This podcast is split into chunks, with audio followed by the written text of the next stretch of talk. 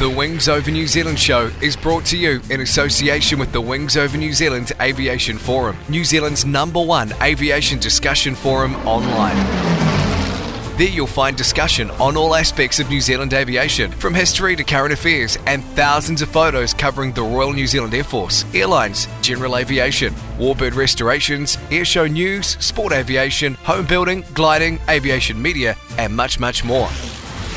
You'll be in good company with other aviation enthusiasts, including pilots, engineers, warbird owners and restorers, historians and authors, modelers, aviation photographers, and many others. Sign up to the Wings Over New Zealand community now. It's free and easy. Just Google Wings Over New Zealand and you'll find the forum.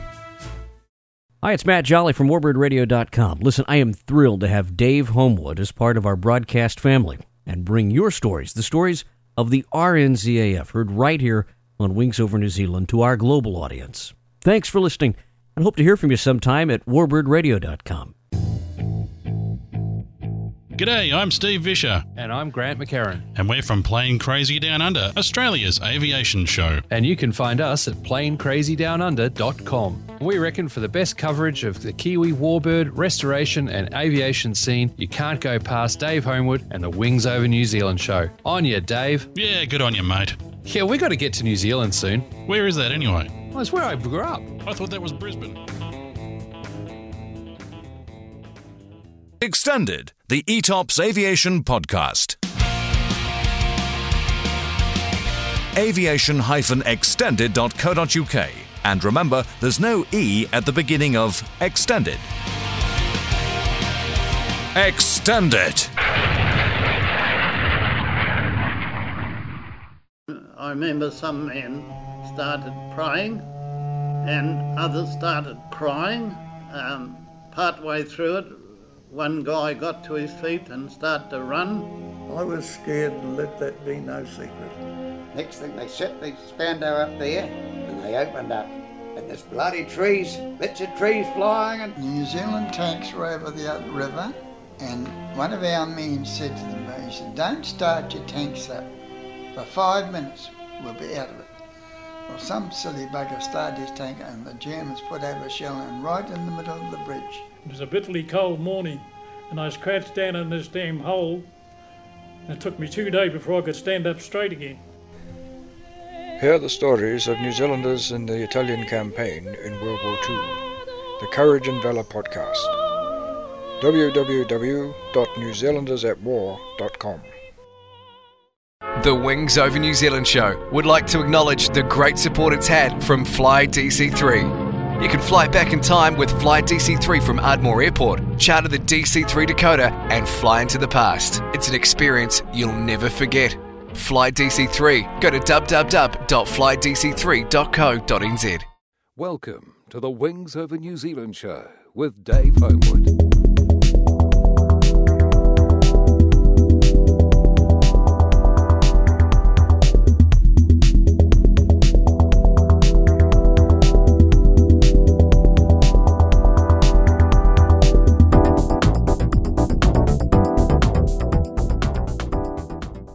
Welcome to the Wings Over New Zealand show. I'm your host, Dave Homewood. In this episode, I'm very pleased to bring you the second part of Peter Tremayne's interview.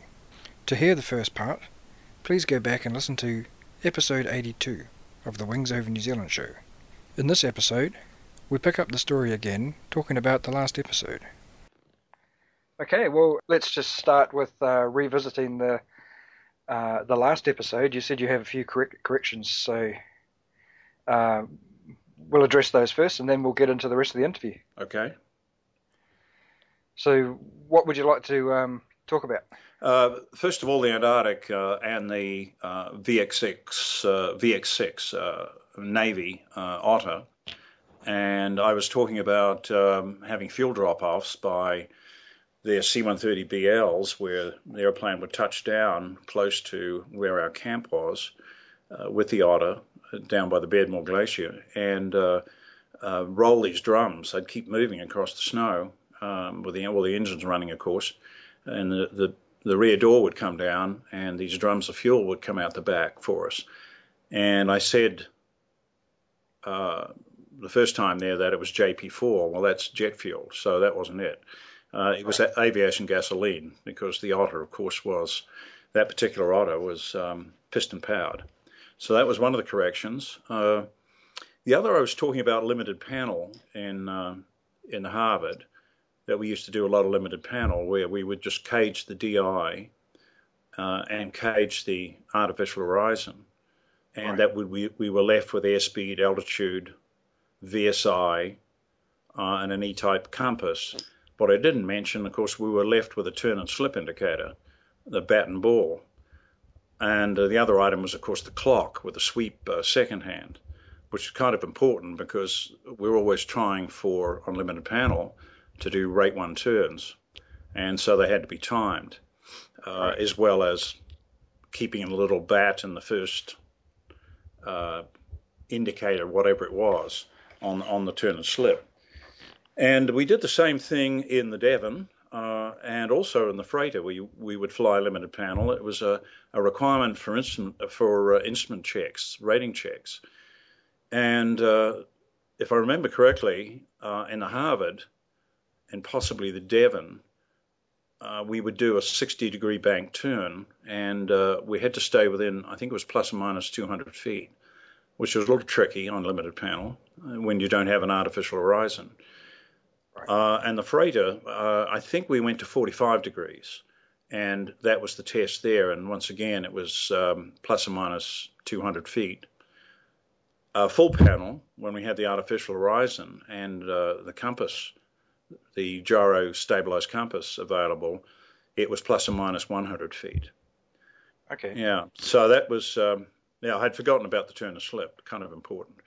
Um, the other interesting thing that came to mind when I was doing this, that we would actually practice instrument takeoffs in the Harvard uh, from the back seat. And uh, I think we may have done it in the Auster AOP, uh, the 7. I'm, I'm not sure. Uh, now, this was assuming you had the artificial horizon, but you have to remember that it was not done on a runway. We would do it on the grass airfield at Wigram. So any straying left and right and so on would you, you could actually do it, but it was uh, under the hood, and uh, it was an interesting exercise because because the swing on takeoff, once you lifted the tail in particular, and you put some gyro precession into the thing, uh, the airplane would veer off heading, uh, and the other thing was that the uh, AH, which was a steam driven one, it was pneumatic, would actually uh, have some uh, errors uh, as you accelerated. And it would, it would actually indicate a bank when, in fact, a small bank, which, which was not, was not actually actual. So it was a little tricky. So it was, I think this was a hangover from uh, obviously World War II. And the World War II instructors, you know, they said, we used to be able to do it on the grass airfields in England. you guys should be able to do it here. And uh, so uh, it, it, was interesting. But I, I think it was, must have been the Auster. Uh, it had a Venturi tube to get the suction to drive the artificial horizon. And so you actually didn't get the artificial horizon working until you got up to a reasonable speed. And the little Venturi tube outside gave us gave the pneumatic pressure. Uh, in Harvard, it was uh, it, it, came from a vacuum pump, so uh, right. you didn't have to have the speed to indicate it. But I just thought that that was kind of an interesting uh, side issue. Um, the other thing I, I, just want to speak about because I'm going to talk about uh, some interesting aspects of uh, and stories about the 727, but uh, probably not many people in New Zealand or even Australia remember that the Aussies actually spun a C-130, and uh, not intentionally, of course. Oh. And it was a C-130A, and a 36 squadron, I guess, over there at Richmond. And uh, it really tells you something about what I was discussing about people not being upside down. Now, a lot of commercial pilots have never been upside down or in a spin. Right. But this was back in uh, probably the early 60s and they were doing. Um, I don't think they were using. They didn't have a simulator for the C-130A at the time, the Aussies. So they uh, were doing all the flight training in the air, and they were doing uh, stall approach or approach to stall. And apparently, uh, from what I can recall, it was uh, flaps up uh, at, uh, probably above 10,000 feet, not much above it, but probably around there. And uh, the flaps were up and power on, a certain amount of power, which meant that you got into a very high nose attitude. And obviously, the student, the guy in the left hand seat, uh, let the thing get out of, you know, it, it, suddenly turned upside down. And the next thing, right. They're in this unbelievable maneuver. The guy in the right seat is an old hand like me and, and, and the others who had been fly, probably flying Wirraways, Wirraways and whatever else they had there, uh, yeah. and doing spins pretty regularly. And so they sat there terrified, I guess, as the thing was completely out of control and heading downhill pretty fast. And so the guy in the right seat, the, the old hand instructor, he said, You know what? I recognize this. This is a spin. So let's try, what is it? Power off, full opposite rudder to the direction of the spin, and stick slowly forward until it stops. And it worked. And uh, so the, the airplane was a write off you know, the wings were completely uh, wrecked. Um, and uh, so, yeah, I thought that was just interesting. It, it, was a further indication of our background of constantly doing aerobatics and spinning and uh, and all that kind of thing. Used to being upside down, etc., etc.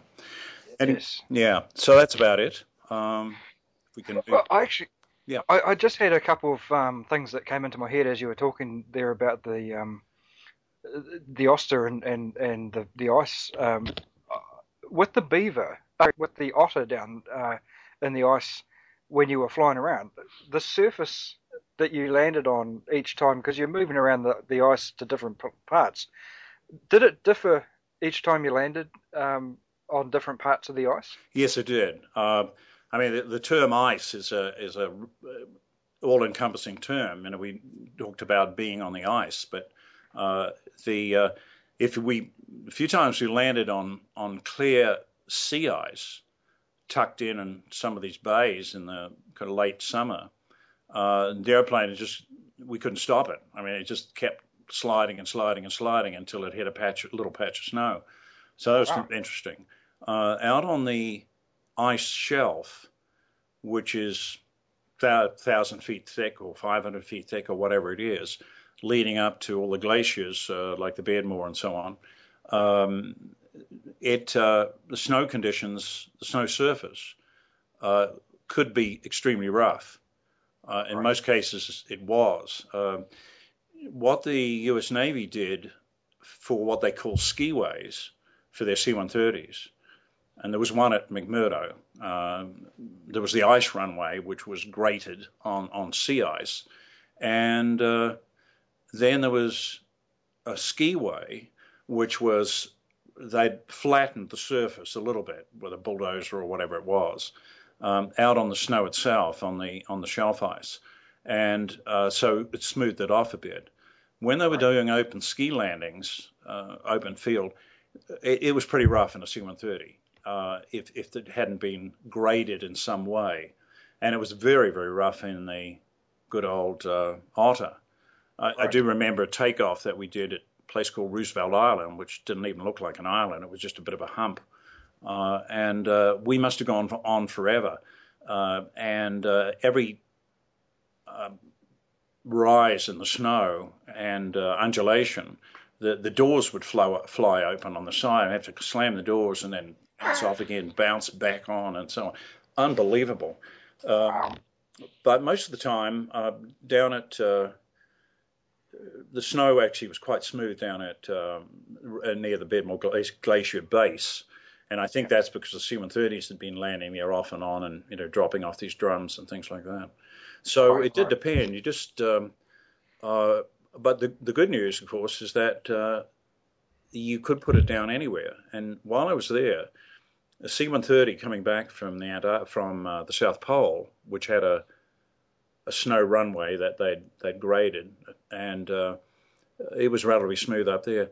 They ended up, ended up shutting down engines, and they ended up with three engines failed, and uh, they put it down on the shelf ice.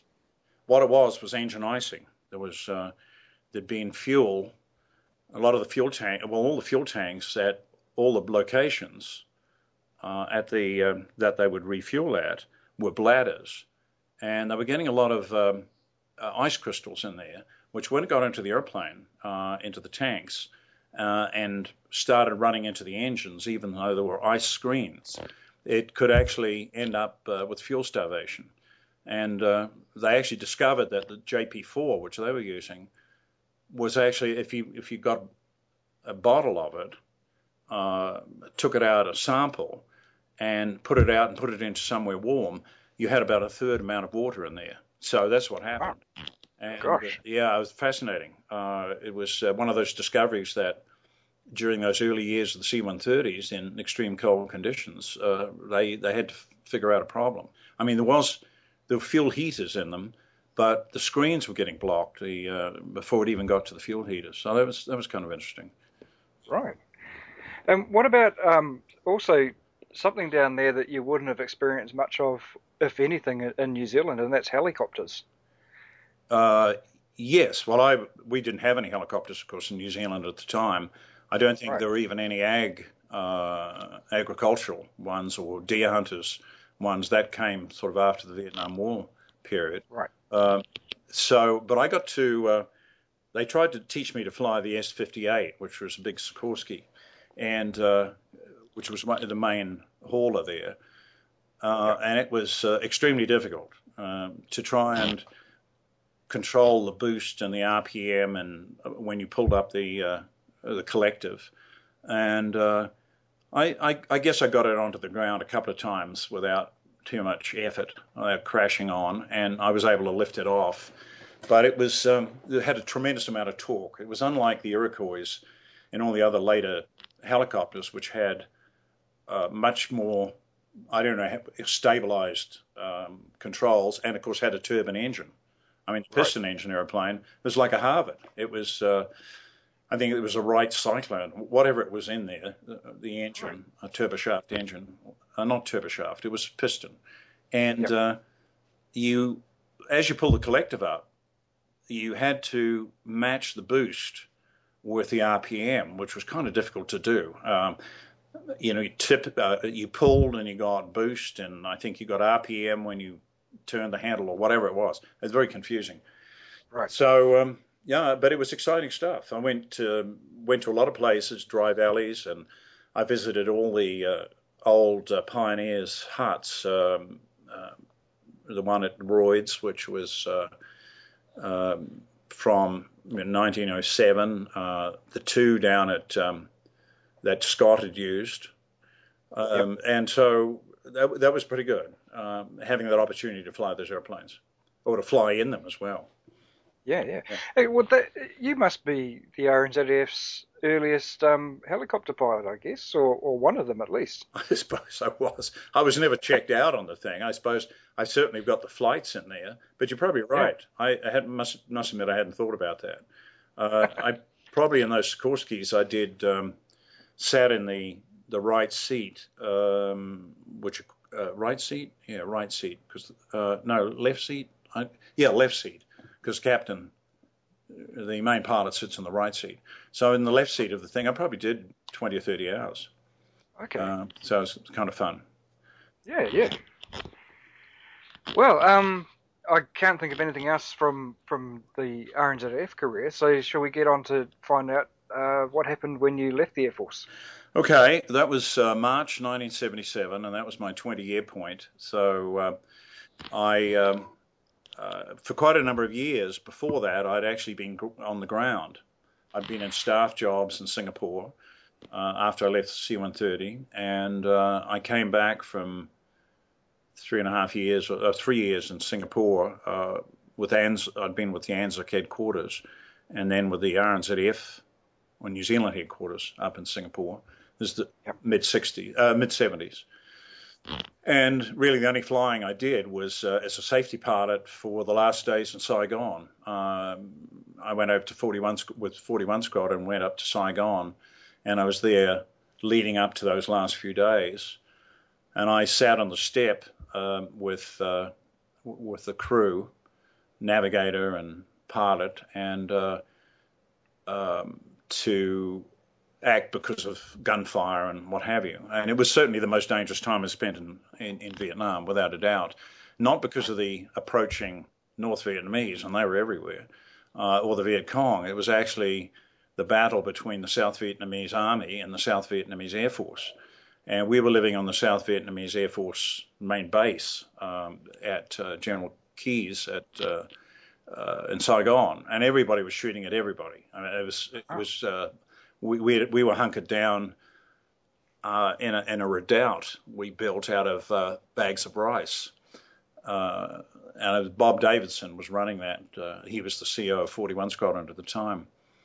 It was pretty exciting. Um, uh, probably the scared, the most scared I've ever been was um, we landed at Vung Tau uh, with a load of relief supplies for the folks down there, and the place was deserted.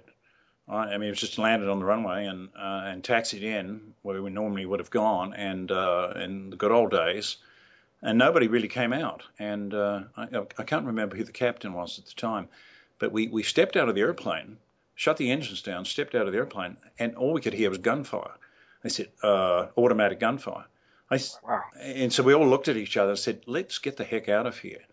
So I remember getting back on. I was sitting on the step between the pilot and the navigator, and the whole takeoff run, uh, I, I, thought you know the bullets would start just coming through the, the side window from on the left hand side, which was uh, where the captain was sitting. Uh, I, I, just couldn't believe we were going to get away from uh, from there without getting hit, uh, and uh, so that was that was pretty exciting those, those last days there, and that was seventy five, April seventy five, fitting in to actually a uh, to the the way the war was and the way the war had been fought. But anyway, that was my last flying, uh, and I was at RNZF headquarters when I retired uh, in Wellington as yep. transport staff officer or whatever it was, and um, they were good enough to, as I got got closer to uh, retirement, uh, to send me down to Wigram to do a um, Devon course all about instrument um, instrument rating, right? Uh, yeah. Because they knew I'd asked for it, and I said, "Look, I'm I'm getting out. I've got a uh, New Zealand uh, uh ATPL, which I'd actually got in 1970, but I wasn't exactly current, certainly on instrument flying." So I went down to CFS, uh, Central Flying School at Wigram, and uh, flew the Devon for maybe about 15 hours, and it was all instrument stuff uh, ADF approaches um, and uh, all the good old um, things like that, PAR approaches over at Christchurch. And um, they signed me off. Uh, and with that, I was able to be current uh, on uh, as an instrument pilot again for when I went out into the civilian world. Right. And I think the other thing I you mentioned it the other day, the BAC 167s, whatever. The, what was what was the name for those? What the Strike Master. Strike Master, right, right, yeah. I actually studied the Strike Master. I I signed up for a course to go. Uh, they were going to give me another FML course on the Strike Master, and I had the pilot's notes, and I remember reading all about it, and I was all geared up to uh, to go to Ohakea and fly the thing, and for some reason it, it didn't uh, didn't uh, happen. But um, the last six months, I guess, or last three months of my time, uh, I was doing part time work. Uh, we got approval from the RNZF, myself and Gordon Thompson and uh, uh Frank Roach, it was the three of us, uh, to fly Cessna 402s for Murray Turley at Capital Air Services. So we were doing night stuff um, the night curious stuff up to Auckland, uh, checks or whatever it was in the 402s, and also uh, weekend we would uh, fly the newspapers from Wellington across to Blenheim and then to Nelson, and do a passenger flight back across to Wellington. Right. So I was certainly even before I left, I was well into the uh, commercial aviation and it was a whole was a whole new world, particularly flying those Cessna 402s, and it was actually the job. The airplane was actually very nice to fly, and it most of the time everything worked. Um, it had VORs, of course, and uh, you could fly ILSs. Uh, didn't have a flight director, uh, but it uh, you had the zero reader or whatever this little thing was. Can't even remember what they were called now. And uh, we did freight and we did uh, passenger flights for them. So when I left in March, um, my final days there, Capital took me on as one of their pilots. So there I was flying 402s um, on their regular runs and doing some night stuff still. Uh, and mainly it was Wellington to Blenheim to Nelson to Westport to Greymouth to Christchurch to uh, uh, Palmerston North uh, up to Auckland occasionally. But the normal runs were pretty much in that central area uh, right. for passengers. They, they, were the routes that uh, Capital had. And, you know, the only funny stories about that, just a few. Um, I remember, I think David Bevan, who was um, an ex Air Force guy, he he was flying with me as one of the pilots there. Eventually, got hired by NAC, but he um, one day he came back, had to change. It'd been a rough flight, as only across the Cook Strait can be uh, in any aeroplane, uh, but particularly the 402, and uh, he had to pull the seats out and, and pack them down to set it up for freight. And obviously, someone had thrown up into one of these uh, uh, chuck bags in the back. Yeah. And as he picked the uh, seat up, tipped it upside down. Of course, all fell on top of him. And I, I, just, I, I mean, I, just to this day. Oh, and then there was one shoe as well. Someone had left a, sh- a shoe in there as well.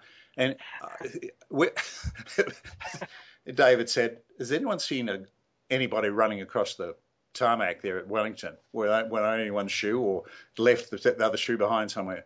Um, and uh, there were many, many funny incidents like that. I mean, it's a hard way to earn a living because we didn't get paid very much for it.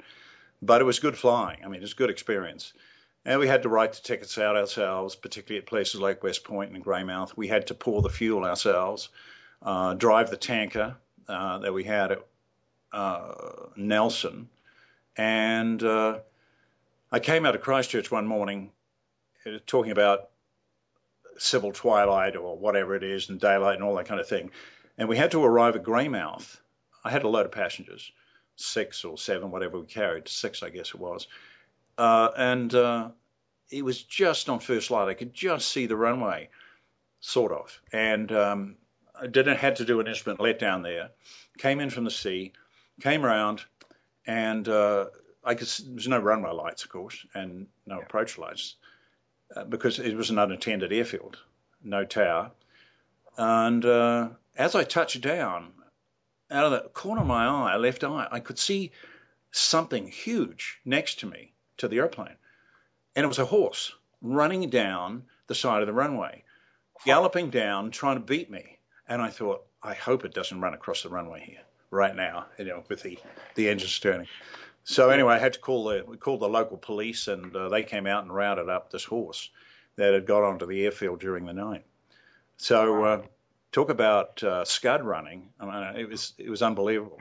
Very very exciting times, and uh, I certainly learnt a lot about flying from that. I, if I never learned anything in the Air Force, I certainly learnt it flying for Capital Air Services, which right. became uh, James Airways or something. It was it was uh, went into bankruptcy, Capital Air, and uh, Ossie took it over, uh, and he, um, I think it became James James Aviation or James.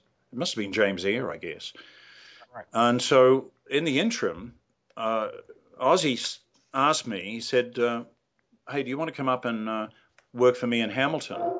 And um, you know, in between times, if they're short of pilots down at uh, Nelson, because we'd moved the headquarters uh, for the operation to Nelson, uh, you can um, you can go down there and fly for them for a couple of weeks or whatever, and they can uh, when they got pilots on leave, etc. So I said, well, that sounds okay. What what do you want me to do in Hamilton?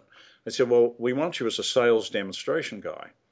We have uh, the distributorship for Beechcraft and also also for uh, de Havilland of Canada. And I think they had uh, a helicopter as well, like uh, one of the um, little jet things they used, uh, jet turbine things they used for uh, I'm trying to. I can't remember the name of the darn thing, but Oh, it was it the Hiller? the Hiller. Yeah, the Hillers. Yeah. Yeah. That's right. And the Hiller guy was a Kiwi. Uh, you know, he was uh, over in uh, in the states, the Hiller home, and um, he used to we used to communicate with him. But sold quite a few helicopters. David Young was my mentor up there. He he ran the sales department. Uh, he was pretty good for a commercial pilot. Well, for a private pilot, uh, he was very capable. I, I did teach him instrument flying. I must admit, um, we did a whole series of instrument time, uh, and uh, so I was with them. Uh, that was uh, let's see, mid '77, uh, late '77. I went up there, and I was with James for two years, doing doing all kinds of stuff. And I was just looking at my uh, type rating. Here's my New Zealand ATP here, which was number 550, uh, which was issued originally in December 1970. And uh, I've got PA 18 on here, Cessna 402, Beech A36, Cessna 172, the Beech 24R, which was the Sierra retractable gear thing, which I flew a lot. Um, Cessna 172, I can't remember when I got that. Uh, Beech, oh, Beech Baron, which was, we had a selection of Barons. Uh, North American 86, of course, for Harvard. Uh, the Beech 76 was the Duchess. And it's got DH 104, which I presume was the Devon. Um, so they were all on my New Zealand uh, license uh, from the time before I went to Australia uh, in 1979. And um, while I was there, because I flew, I flew a lot of these little what we I used to call bug smashers, uh, the small airplanes. But the A30, the Bonanzas, the A36 and the V35 were splendid airplanes to fly, uh, particularly if they were well equipped with uh, you know full IFR, single-pilot IFR uh, gear. The only thing they were missing, um, like the A36, which we had, was so good. Uh, it didn't have an electric prop and or an electric windscreen. So uh, if you got into icing, it wasn't so good. You know, the, the airplane would go downhill. But I flew it quite a lot at night, say from Hamilton down to Christchurch, uh, fly Ossie down there occasionally, and all over the place. Uh, and I had that clearance to do that. And I continued to fly the 402 from time to time. They'd call me up, and uh, I'd go down there. Ossie would let me go for um, you know, 10 days or two weeks, whatever it was, uh, to Nelson. Um, and uh, the ultimate thing for me with uh, James was ending up flying a brand new V 35 Bonanza uh, out of the States to New Zealand the long way. Yep. And um, so, which I did on my own. And uh, the the most notable thing about that was, know, I picked it up at Gander. It had been left there by the owner and his mates, who uh, had planned to fly it all the way back to New Zealand themselves. And fortunately, they chickened out. Uh, and they were heading from Gander in Newfoundland um, direct to the UK. And I know they wouldn't have made it. I, I just there was just not enough fuel on board. There was a 56 gallon tank behind the pilot's seat had been put in, and uh, it had tip tanks, uh, which meant it had two bladed propeller instead of the three. So was, the engine didn't seem to run as smoothly as you know with three the three bladed normal A36. However, uh, the airplane was brand new. It had uh, two HF sets in it, one for when it got back to New Zealand, because the guy who purchased the airplane he wanted to fly to Norfolk Island across to Australia, uh, back and forth. The other one was put in as a ferry kit, um, but it was very overweight. There was no question about it. So I got to, um, I was at Beechcraft uh, doing a, a Super King Air course, and uh, you know, Ossie James's people called me up and said, um, those guys are checking out with this airplane, and uh, uh, the keys are left somewhere. I guess the airplane's at Gander. So by the time I got to Gander, uh, I flew up uh, through Toronto and uh, Stephenville and wherever else and got across to Gander. the airplane was sitting way out in the middle of the field, and uh, so I, I went out there, had a look at it, and uh, all the disc brakes were rusted, and uh, you know the discs, and I thought, oh, and the tires looked a little flat, and it had been sitting there for about maybe three to three weeks at the time, and uh, unbelievably, when I opened the, the back door, there's all these uh, plastic containers of gasoline sitting in there. and I thought, I know what these guys were doing. I, I think there were three of them, uh, which you know would have really overweight. Uh, obviously, the intent was they were going to fly across the Atlantic to, to Britain, you know, to England, Shannon or somewhere like that, uh, which I knew they'd never make.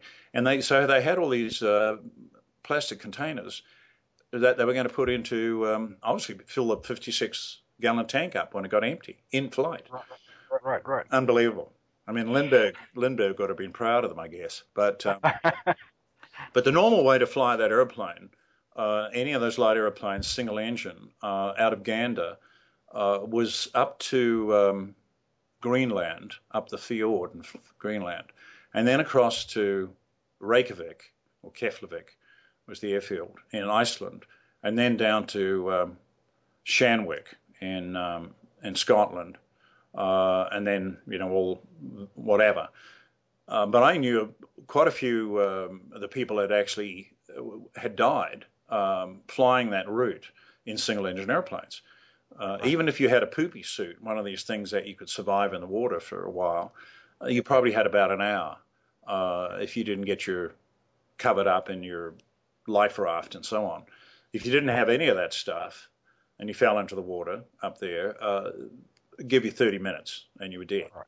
So um, I looked at the situation there and I, because I had flown the C-130 uh, across the Atlantic, we used to go into, uh, we'd come out of Charleston or somewhere like that and uh, head across to uh, which was an Air Force base for the Portuguese and for the U.S. Air Force on, on the Azores, Azores Island.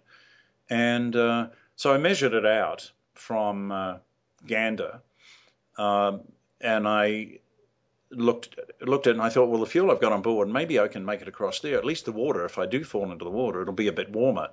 Probably not much. You know, my survival time might have increased to two hours. Who knows? Yeah. And I certainly didn't have a poopy suit. I had, uh, um, I was just in my street clothes, essentially. I did have a life raft. So um, it looked, I couldn't go to, I, I suppose I could have made special requests for Lajes to land there. Uh, but Santa Maria was the commercial airfield, and it was further down the chain. Uh, and uh, so I looked at that, and I thought, you know what, 15, whatever it was, 1,400 nautical miles or something, I, I can make that if I go down to Torbay, which is just a bit closer on Newfoundland. That's St. John's. Uh, and so that's what I did. I flew the airplane. It gave me an opportunity to test it, uh, find out what kind of range I was going to get, fuel consumption. Um, and it was just a 30 minute flight, and it might have been an hour down to down to Torbay. Uh, and then uh, got myself organized, and off I went. And uh, uh, it, I think I had flight planned with using the old good old E6B slipstick there uh, with the winds that they gave me for 8,000 feet, which is I thought all I could get to with a fully loaded airplane. Um, it was going to take me eight and a half hours. Well, in the end, it took me 10. And uh, I did have probably an hour's fuel left, maybe a little bit more, when I got to Santa Maria. And uh, a couple of things that I was aware of is th- about 300 miles before you get to, um, maybe it's 200 miles, before we get to Santa Maria, is, is an island called Flores. Flores, yeah. And they had a very powerful uh, NDB on there, one of the most powerful in the world. And it was there for uh, U, uh, U.S. military primarily getting across. Uh, and you could pick this NDB up at about 300 miles. So uh, quite clearly, thank goodness, because I had no other I had no other clue of where I was going. Really, I mean, it was it was all what's the word? Um, uh, DR reckoning, but I had no long range navigation information, and I had to rely on the winds that I'd been given. And I think the winds were actually fairly correct. What was wrong was uh, the airplane. Uh, I could just couldn't get the true airspeed out of it. It was just too heavy. Yeah. Um, anyway, the big drama out of it was uh, I, uh, uh, I got two hours out, something like that, uh, and the engine quit on me heading out over the sea. I was pretty close to where the Titanic went down, and it suddenly got very quiet, and I was I'd fallen asleep as it turned out. Uh, autopilot was on, and uh, I sure woke up in a hurry. And what I'd been doing, and I, I guessed it almost immediately, was I was trying to get the fuel out of the tip tanks, and then I was going to, and I got it out of one, and then I got, was getting the second one, getting getting the fuel out of there until it ran dry, or close to it, and then uh, I'd go to the 56 gallon tank behind me, and then I would go to the main system.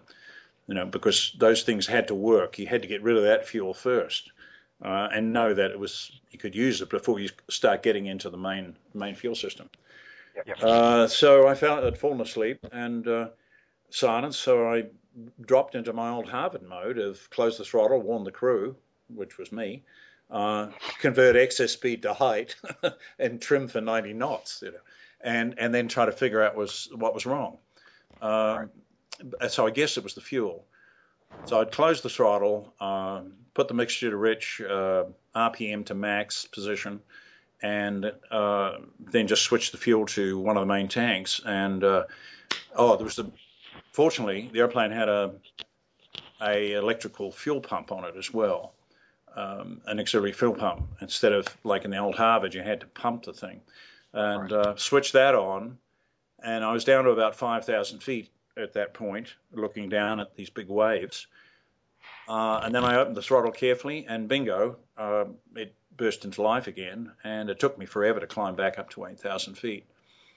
So uh, the drama really in it was uh, once I got back to 8,000 feet and pointing toward in the right direction again, was saying to myself, what, what am I doing out here in a single engine airplane?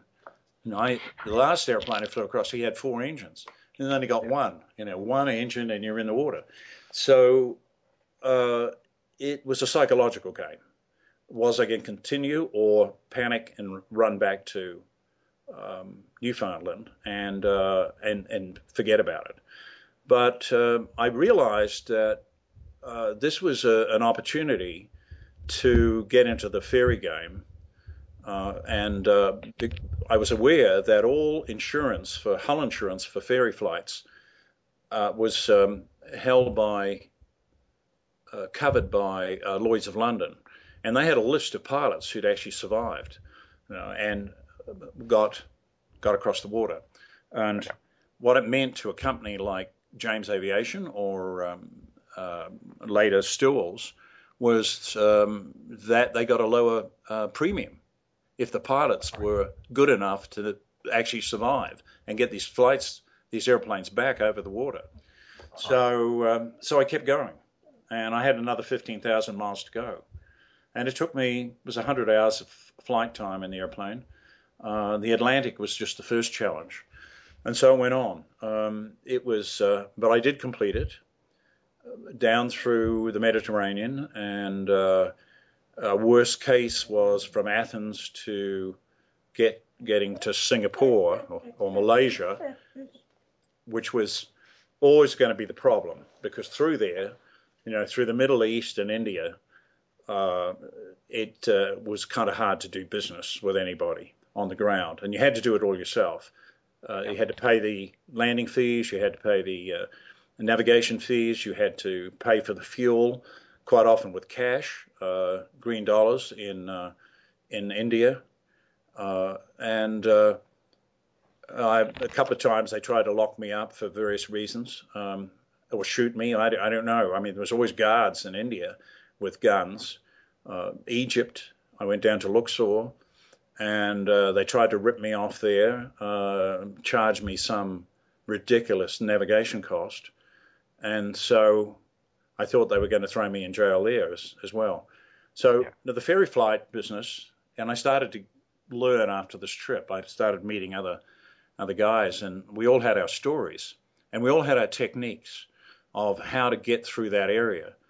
I mean, once you left Athens, as I say, once you left Greece or Crete, as I, I later used, uh, until you got to Malaysia, forget about it. You know, this was get through it as quickly as you could. If you could have actually put enough fuel on board to fly the whole way and not land any of at any of those places would have been great. Anyway, right. so that was the beginning of it, and uh, uh, to um, I got it to back to New Zealand, and it was in good shape. Uh, and as a result of that, almost within quite a few months of that, uh, the Australian company Stillwell Aviation out of Melbourne, uh, Essendon uh, Airport, who I'd already met their chief sales guy, David Crompton. He, he knew my background and he, he actually tried to hire me a year before. And they had the Merlin distributorship and the Metro dis- distributorship uh, for the whole of Asia and uh, New Zealand and Australia, uh, and the Learjet distributorship for the same area. Uh, and they said there was something else they, I, which I can't escapes me for the moment. But anyway, he wanted me for the Metro Merlin thing, primarily the Merlins, um, because they'd cut some deals, um, sold some aeroplanes to the Thai military, uh, Air Force, and the Army up in uh, up in Thailand. And because of my military background, uh, he, he thought, and I, I think it was pretty wise he knew I knew military airplanes, and I knew these guys up in uh, in Asia, including in Malaysia as well. In fact, the chief of the Air Force, uh, the Malaysian Air Force, a few years later, well, actually during that time, he uh, he and I had been flying officers together in the jungle in 1960.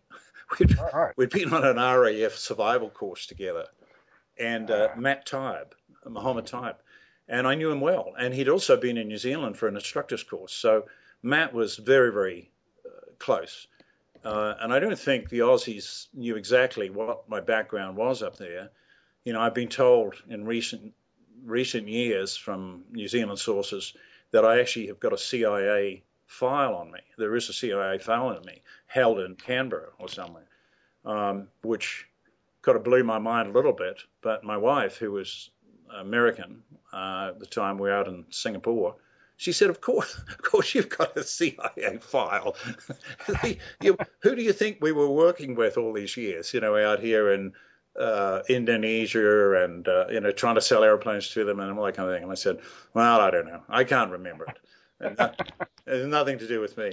I know nothing. I'm just a simple country boy from New Zealand." you know. And she said, "Right." but um, uh, so that's uh, that's why he hired me, and uh, he said. Um, you've got to go and live in Singapore. How, how you how can you deal with that? And I said, uh, actually, quite easy.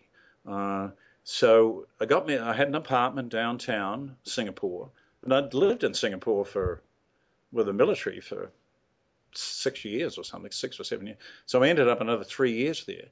And right. um, but he said before you go there, uh, you've got to go to San Antonio in Texas and get checked out uh, with Swearingen and flight safety there on the Merlin 4A because that's, and then you're going to have to work with the Royal Thai Air Force officers and their pilots, uh, get them through the simulator, and um, then fly the airplanes back to Bangkok with them.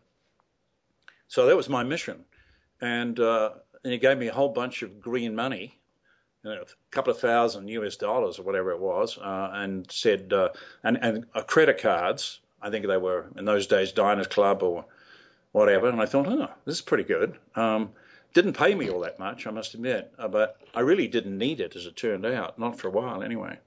So I find myself in San Antonio, middle summer, uh, and uh, going to the school, the flight safety um, school there, and uh, doing the Merlin 4 course, uh, which included you know, quite a lot of simulator stuff and um, then got together with the Thais uh, there, the Thai Air Force people, looked after them, and you know they call, called me Colonel, which I'd never been, but I was Colonel Peter, and uh, uh, that suited them just fine. You know, they, I was the next military guy, They, they just assumed I still was. I guess that's why the CIA, if there's any CIA connection there, it's through them.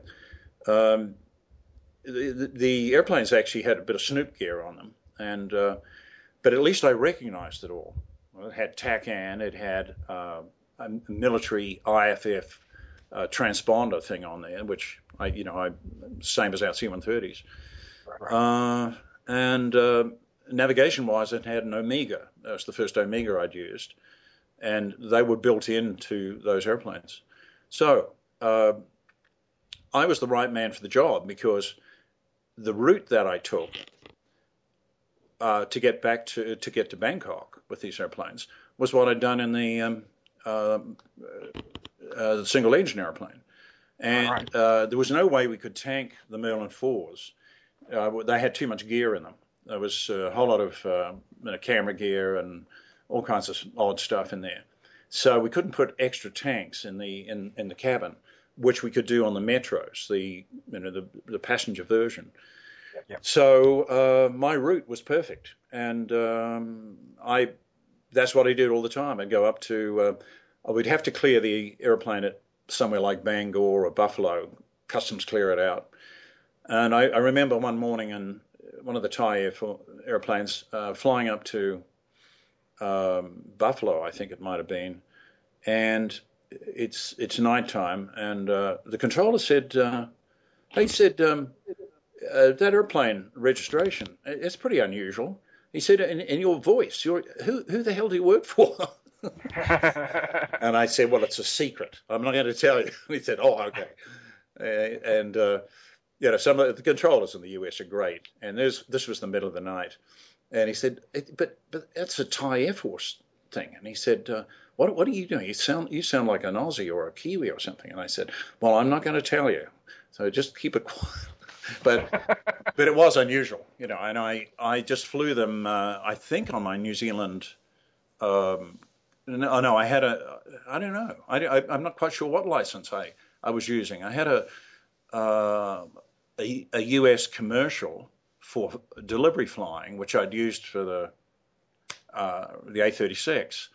Yeah. Uh, I can't remember actually. With the later on, I actually got an American ATP. I, I did the whole course, and um, did a check ride with the FAA, and that was on the Metro 3, uh, which required a type rating. So I did America, didn't originally uh, then get you know an ATP with uh, with the US, but prior to that, I'm not sure what it would. Probably was just on a commercial. Anyway, um, those flights were good. Uh, I'd used the same route. Uh, variations in places that I stopped at. I finally figured out that Athens was a little bit too busy, and I started going into Crete. Uh, and uh, because I was a New Zealander, and this is the late, uh, this is the early 80s, uh, they thought I was great. I mean, there were these old hands who remembered the New Zealanders landing, uh, uh, being being captured, you know, and, right. and, and shooting the Germans out of the sky as they did their um, pa- big parachute attack on, on Crete. they used to treat me like royalty there. I mean, the family, I just take them, take me home to their families. This was the air traffic controllers and the Met people and everything else. So Crete was a wonderful, wonderful place, and I, you know, I kept going in there with as the years went by, um, and uh, then I got into uh, after that was all over. They got me to take one of these Metro twos to Australia uh, across the Pacific, and that was the way they've been taking these airplanes and uh, the big pull there was 2,200 miles uh, from San Francisco to Honolulu, uh, and then from there to Majuro in the Marshall Islands, and then from there to uh, Guam, Guam to Manila, uh, and where else? Oh, and then to Singapore and so on and so forth. But so I did that. that was very interesting ended up going to Wake Island for a casevac on the, on the way on, on Christmas Day out of uh, Honolulu, and then Wake to Guam. Ended up going up to Saipan and uh, Tinian, where the uh, Enola Gay took off from. Right. Uh, fascinating. And was, what I was doing was demonstration flying uh, of the Metro. Uh, it was eventually destined for an Australian airline, but um, Stills had set it up to do this demo in Southeast Asia. So I spent time at Guam doing that, and then down to the Philippines and flew all over the Philippines uh, demonstrating it. Uh, then Malaysia, uh, including Borneo. It was an old, stamping ground for me. Then down to Indonesia and uh, did some stuff down in Indonesia, and then uh, finally got to Bali and headed for Darwin, and had to shut an engine down uh, in the airplane. It was because it, it had overtemped for some reason, cough and a splutter. I think it was to do with pressurization, bleed air or something, and limped into through a whole lot of thunderstorms in the evening on one engine into into Darwin. Uh, but that was about the only drama I really had in those airplanes. Uh, I had a lot of other mechanical problems, lost a bunch of hydraulic fluid, all the hydraulic fluid going into Athens in a Merlin 3, the short airplane. Um, and ended up there for two or three days until some tech came down from Germany, American guy who managed to fix the problem. Um, and they were brand new airplanes, which was one of the reasons. You I, I did a bit of test flying on them. Uh, the company, when they came off the line, would probably put five hours of test flying on them, and I would do a bit of shakedown flying before I left San, San Antonio each time. But invariably, something would go wrong, and uh, um, some more annoying than others that would delay us.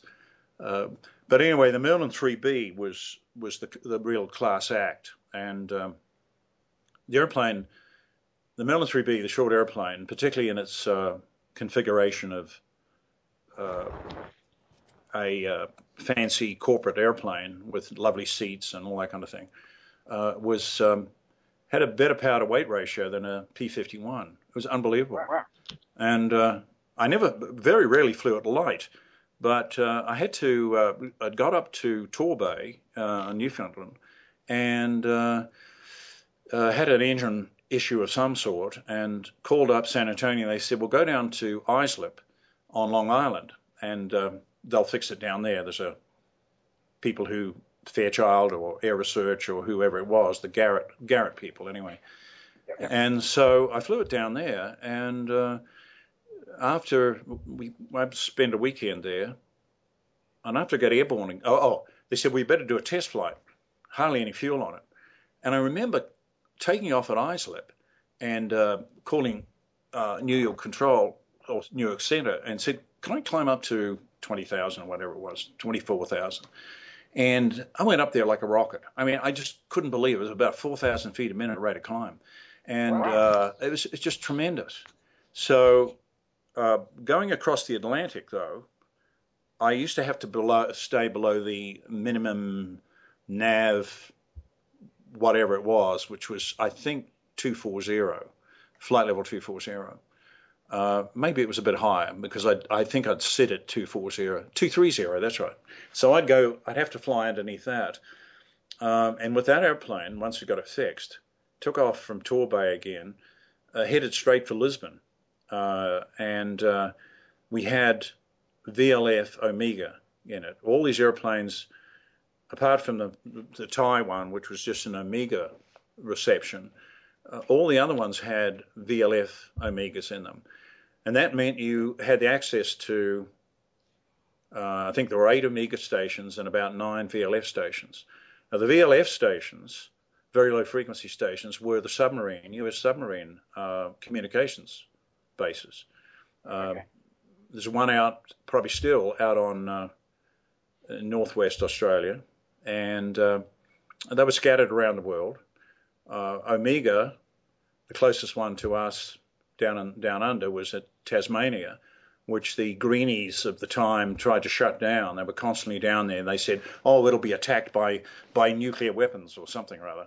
Um, right. This is a well, they never, for some reason, they never got out to the VLF station, which was a U.S. Navy submarine uh, communications thing.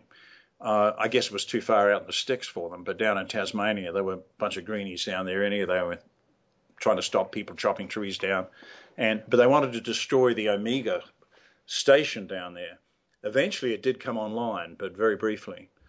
But it was a very good system, and uh, uh, you know, we've spoken about uh, inertial nav systems, INS. INS was available in those days, obviously, but it, it was a very expensive setup to put in a corporate airplane. You could put it in an airliner uh, and handle the cost, but you couldn't put it in a uh, a corporate jet or anything like that because it was just too expensive and it was it was cumbersome. I mean, it was a it was a, quite a big complex system. Whereas the Omega VLF was just a little receiver. It's a radio receiver. It um, received whatever it is, 20 to 30 kilohertz uh, frequencies, and just required a little antenna uh, on the uh, a blade antenna or an H antenna. Some of them were uh, on the fuselage, and that was it. And the nice thing about it, unlike INS, uh, you could switch it on in the air, and it it'd find out where it was. So um, it was a very very good system, and it was uh, in a post Loran and pre INS uh, for certainly corporate airplanes. I'm sure the Gulfstream people had Gulfstreams put uh, and Falcon 20s or whatever they were and all those things. They probably had INSs in of, of, of some sort. Nowadays, I guess you can get very small INSs. And um, so anyway, so that was the navigation system. Worked extremely well unless you were in high cirrus. Uh, got up into high cirrus, it could um, precipitation static would would jump the the position around a little bit, but it would smooth itself out again, and uh, and it, it, was very very good. So um, at least we knew what the winds were doing. We knew what ground speed we had. Uh, we knew what drift we had. It was all all the information was there on the panel. So this is the you know this is the early 80s, uh, late 70s and early 80s. So it was it was a wonderful time, uh, and being able to do it myself, the whole thing.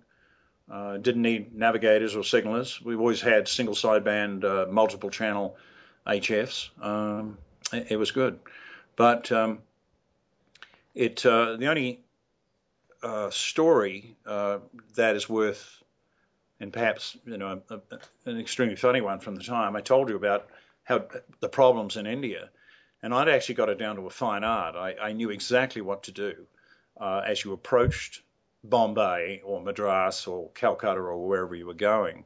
And all you really wanted to do was get fuel and get the heck out of there. You didn't need, you never bought any food there or ate any food there. You just had all that stashed in the back, and uh, and water and cokes and what have you. Uh, came into uh, Madras in the middle of the night, uh, close to midnight, and uh, so the whole um, airfield is, is very quiet, including uh, the control tower and everything else. But it was a 24 hour operation. But I remember sitting in there. I, one of the, the, the tricks about India was, and they probably still do it, is you can't just make a flight plan out and, and get it signed or sign it yourself and hand it in. It's a special flight plan. And uh, so you put all the flight plan stuff how high you're going, et etc., etc., uh, how long it's going to take, uh, type of airplane, who who the captain is, etc., etc. But then you get down to the bottom section, and there's all these signature blocks, and one has to be signed by the weather uh, meteorological office uh, officer, another has to be signed by the radio officer.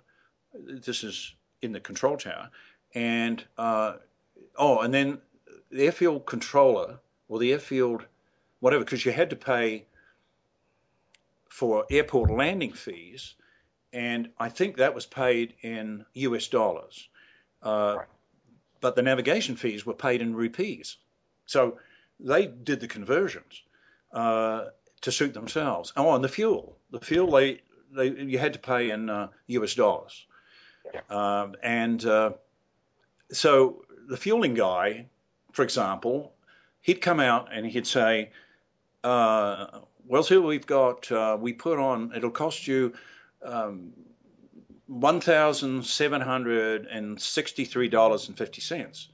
Well, initially, all you were carrying was, I used to carry, was uh, $50 bills or $100 bills. And they used to rely on that because, so you'd give them $2,000. And the next thing they would say is, um, we don't have any change. So, oh, great. No US dollar terms. All right. We could give it to you in rupees and say, no, no, no, not in rupees. So I actually, before I left the States, I used to have a big sack of, uh, uh, of, of, dollars, uh, single dollar notes, five dollar notes, tens, twenties, fifties, and, and, of course the hundreds. And uh, I used to have hide these on the airplane, stash them behind the different places, you know, some of these odd places we stayed at overnight. Yeah. So, but anyway, towards the end there, I got it down to a pack where they, they'd come out with that 1700 and whatever it was, and I'd actually count it out to them down to the last cent.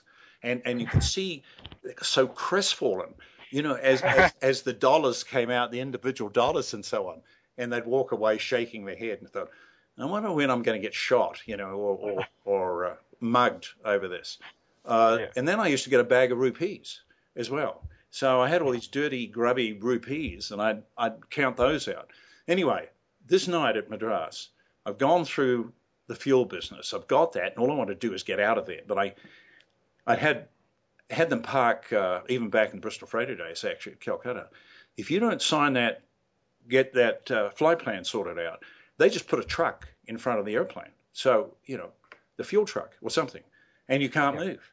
So until you get it right you know, do do not pass go, do not collect one hundred dollars, go back to the beginning, and uh, catch twenty two. I mean, uh, the Indians are just uh, uh, the, the, the ultimate bureaucrats, right. and uh, so anyway, I'm up there and I'm going through the rigmarole, and they're actually all on their charpoys, on their beds up there, and, and the Satco is senior air traffic controller, who I'm going to get the right. He's he's on his charpoy and he's in his uh, whatever they call them, dhoti or whatever.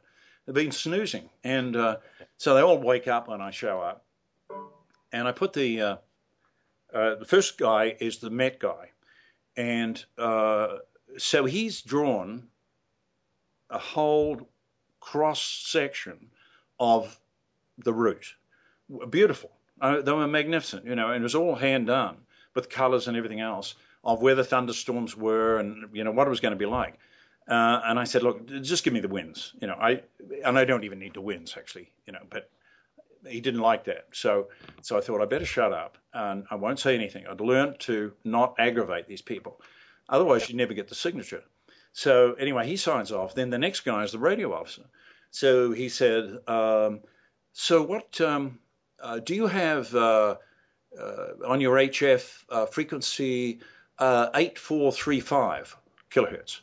Uh, yes. Uh, do you have one, three, two?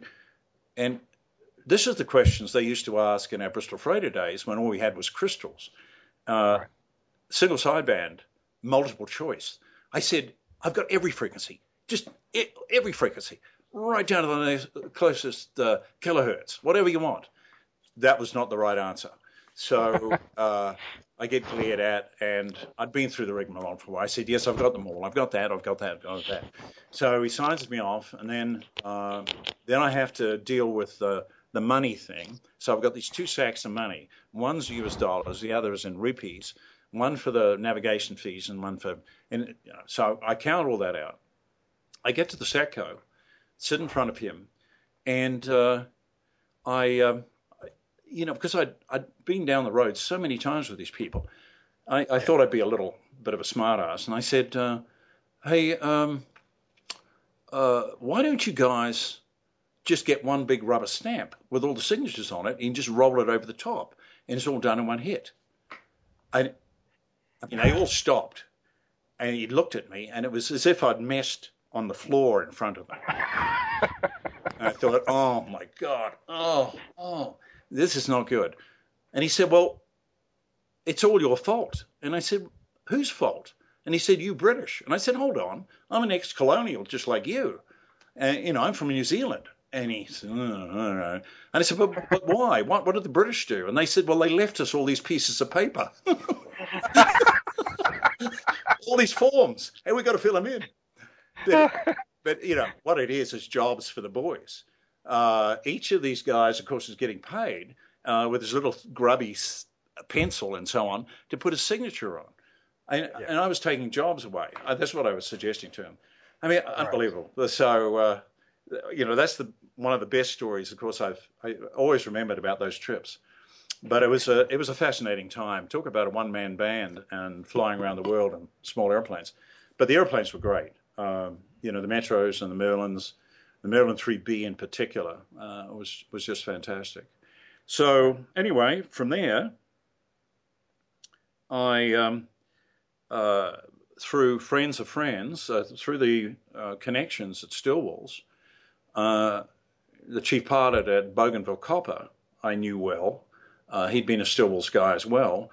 And they'd had a Merlin 3A, I believe, Bougainville originally, flying out of Townsville in northern Queensland. Uh, he got in touch with me and he said, uh, Peter, he said, uh, how would you like to fly the Westwind? Come and fly the Westwind for us up at Bougainville. out of town, you'll be based in Townsville, and uh, the company will pay for your move from New Zealand and uh, you know your bits and pieces and family and so on. And uh, I said, sounds good to me.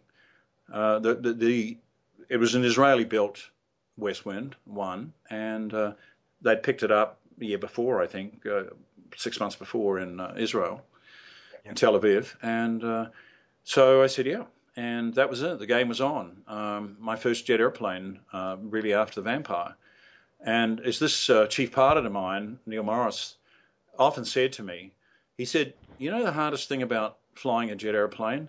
He said, is getting the job in the first place. And he was right. I mean, it, it was talk about catch 22. I heard so many times, uh, well, you, you can't fly a jet airplane because you've never flown one. So, well, right. yeah.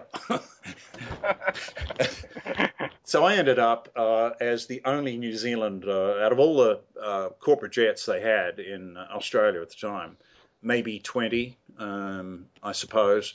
So let's say there was 50 pilots, uh, maybe a few more. Um, I think I was the only Kiwi, and uh, I, you know, I used to get comments about it from time to time, but it was not. Um, the airplane was registered in Papua New Guinea. It was a P2, P2 BCM was the tail number. So I actually uh, didn't have to deal with the Australians at all and get an Australian license.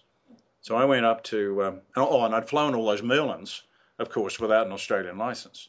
I was just using my New Zealand or US whatever it was. Um, so um, I go and do the course, a um, ground course at um, down at uh, I guess it was Essendon. Uh, we with two two other pilots who were going to be first officers, and so we would end up with this operation up in uh, Townsville with three captains uh, and three captains here and uh, two first officers. So the first officers were with me. That was a new thing. One of them was he'd grown up in New Zealand. He became a very successful uh, uh, Cathay pilot later on, and uh, the other first officer I think he still flies for Air New Zealand. So um, we went and did this course down there uh, in Victoria, and um, then got up to Townsville and uh, we flew the airplane. Um, we did the checkout on the airplane, didn't go to do simulator stuff.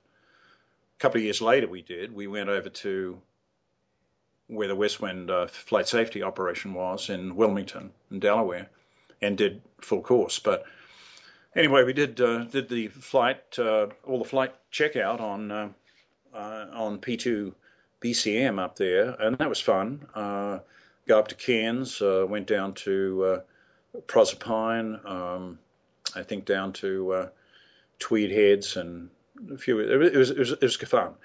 Uh, the operation was uh, Townsville. Uh, it was an airline schedule actually. We'd go Townsville to Kieta on Bougainville, which was I think I'm just guessing here now three and a half hours or whatever. Then we had about a four and a half hour flight down to Brisbane, direct from Kieta. Uh, Kieta to uh, Port Moresby, uh, and that was about it. They were the main runs. Oh, and then yeah, I guess we went Brisbane. Yeah, Brisbane back to Kieta and then to Townsville.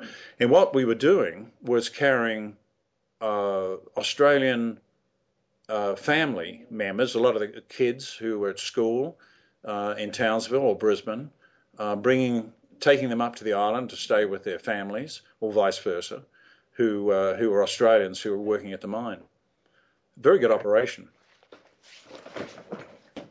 And uh, so uh, did that for three delightful years, three three and a half delightful years, and then there was a shift. Uh, price of copper had gone down, and uh, so they were going to move to Brisbane, and uh, they laid off myself and one of the first officers. Right. And uh, as it happened, if I'd stayed there, which I thought I was going to stay until I was 60, and I would have loved it. Uh, the company was great to work for. Uh, we had special low interest rate loans from the company, uh, Bougainville Copper, for uh, uh, buying houses in, in Townsville and so on. But um, about a year after I left, uh, uh, the natives started throwing spears up there, literally. And you may remember this. They, you know, there, there was uh, they closed the mine down, and it is to this day. These were the rebels on on Bougainville. Uh, you know, they were spear chuckers. There's no doubt about it. And nice people, but uh, they had a big issue with Papua New Guinea government. Bougainville, during WW2, uh, of course, had been part of was always part of the Solomon Islands, and right. um, Honiara, uh, which is at Guadalcanal, is now part of that's Solomon still, but Papua New Guinea grabbed um, through the help of the Aussies, I guess. Uh, they grabbed Bougainville Island, which had this right. uh, very lucrative gold and copper mine on it.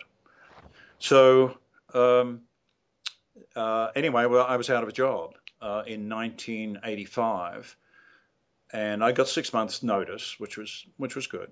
Was, yeah. But I couldn't find a job. Uh, eventually, I, of all the resumes I sent out, I uh, I think I got a response from Air Nauru uh, to fly their 727, be one of their crew members out of I think they were out of Victoria somewhere down there. Mel- I think they were Melbourne based. Uh, otherwise, I volunteered, uh, you know, to fly C-130s in Nigeria and all kinds of things, and um, it was it, it was tough. Uh, still no, nothing because I had never been able to get into Air New Zealand. Uh, I'd pretty much given up on that, or Cathay, or any of those. And and by that time, I was 40, 45, coming on 46. Yeah. So I'm married to an American, and uh, uh, she wanted to come back to the States uh, because we've got a small boy, and uh, three years old, and uh, to be close to her mother in uh, Fort Wayne, Indiana. So I said, well, I guess I can go over there on spec. You know, I've got a few contacts from my Merlin days and also from my Westwind time. And sure enough, the Westwind people uh, in uh, Delaware said, yeah, we'll, we'll take you. We'll just come across, we'll have a bit, bit of an interview, and um, we'll give you a job here and you can be our roving worldwide instructor or something on on Westwinds. And right. I thought, oh, that's pretty good. And uh, you can be a simulator instructor as well on the side, but primarily we'll send you to Australia and we'll send you to. I thought, oh, great. So I didn't have a green card. I could have got a green card years before. Uh, yeah. So that was a bit of an issue, but it never really bothered me because I'd I'd had a business visa to come into the US as, as much as I liked. You know, it was part of the deal with Stills and so on. It was a, it was kind of nice, and it was well before 9/11, of course. So um, I had to get a green card, applied for that, and uh, I came across to Delaware, sat in there with guys I knew, and they said, Peter, you know, we'll we'll take you in a heartbeat. You, you, are just the guy we need. We need a little bit of international favour here. And I said, so what's the conditions. How much are you going to pay me? Well, it was thirty thousand dollars, I think, the first year. And uh, so now, okay, uh, it go up to? Uh, it sounded reasonable. And uh, I said, what about vacation? And they said, two weeks. What? Two weeks? And I'd been getting six weeks vacation a year flying as a general aviation pilot from the first year, actually, in Australia. Uh, and I started going climbing in Nepal and things like that. I needed the six weeks. So uh, here I am stuck for two weeks. And I said, it's not going to work. So I, it's just, I said, you mean the first year? And they said, no, no, no, actually for quite a few years. And uh, that's the way it is in the US, even in the airline industry. So I've pretty much given up. So I'm on my way back to Australia. I'm dropping to LA, and uh, a friend of a friend uh, I go and see him, and he is a TWA uh, pilot, and he said to me, "Well, why don't you um, why don't you join these night freight operators?" Uh, he said, "I've got some contacts uh, in Orion Air." Uh, out of Louisville, Kentucky. Isn't that close to where your wife's mother is? And I said, yeah, just down the road, actually. He said, oh, okay. Um, yeah, I said they're flying 727s and 747s and um, uh, what else did we have? Whatever it was. There was uh, uh, DC-9s, that's right. right. And uh, he said, uh, I can put you in touch. Uh, he's a an old friend of mine, military, ex-military guy. and I said, oh, okay. And so I eventually got the interview with Orion Air. And they're in Ra- Raleigh, Durham, in North Carolina. Now, I should point out the background to the night freight operations at that time in 1985. FedEx had their own operation. They had their own air certificate, uh, yeah. FedEx Federal Express, run by uh, uh, Smith, and uh, uh, highly successful. UPS had got into the business as well, United Parcel Service. So they had a fleet of airplanes uh, but they couldn't operate them because they didn't have a certificate. Uh, and I think it, it, was obviously deliberate. Emery, uh, Emery Air Freight, or whatever they call themselves, Emery Worldwide, they had 727s out of Dayton in Ohio. UPS uh, had 727s and their Oh, DC-8s. That's right. It was a bunch of DC-8s, re-engined DC-8s, stretched, right. all freight haulers. Um, there were three other companies who did this stuff as well. Orion Air didn't have any airplanes, didn't own any airplanes. It had a certificate, an operating certificate. So uh, it, uh, it provided pilots and maintenance personnel for these operations for UPS and for Emery and for Purolator Courier. Um, then alongside them was uh, there's another company called Interstate, and they were primarily they're out of Little Rock, and they primarily flew DC-8s the stretch DC-8s for UPS uh, and somebody else. Um, there was, uh, uh, oh gosh, Evergreen, Everslime it was known as. And uh, they, they were actually flying 747s uh, for themselves, I think, and they were out of uh, Portland or Seattle, Portland probably. and he the guy that op- operated that Everslime was uh, they had CIA connections, of course, during the war uh, during uh, the Vietnam War, and uh, uh, Air America and people like that. So they paid their pilots, including their captains on the seven fours, about thirty-three thousand dollars a year. That was it, and right. and there were some very young captains there. 25 years old, 26 years old, flying 747s. I mean, wow. as captains. Uh, and we ended up, I, I mean, ended up flying with some of those guys. Very interesting, their background. Um, and then there was one other company called Ryanair, uh, R Y A N, not the British one, but this is Ryanair, and I'm, I can not remember where they were out of. But they actually had uh, some 757s that UPS had purchased, and they were operating those. So anyway, that was the layout in '85, and uh, so I went through this interview, and uh, within a very short space of time. I, I think actually the next day, our ops guy called me up and said, uh, Peter, he said, you got a choice. He said, you can start in two weeks' time uh, as a 727 flight engineer, and uh, or you can wait a month and start on uh, the DC-9s out of um, uh, as a first officer. And for whatever reason, and I, I, had an engineer ticket by that time. I, well, I'd done the course, let me say that. I, I did the written uh, for a flight engineer, written. Went to Chicago or somewhere and did that on my own time. So I elected to become a 727 flight engineer. And uh, uh, we went to North Carolina, but um, to train, they sent us to Piedmont's training school over at uh, Winston-Salem in North Carolina. And uh, it was uh, a pretty hard course, actually. Really, really hard course. And it was a flight engineer course uh, for all of us. There was, I think, seven or eight of us. One, one was a Brit, ex-RAF guy, who I still great friends with here.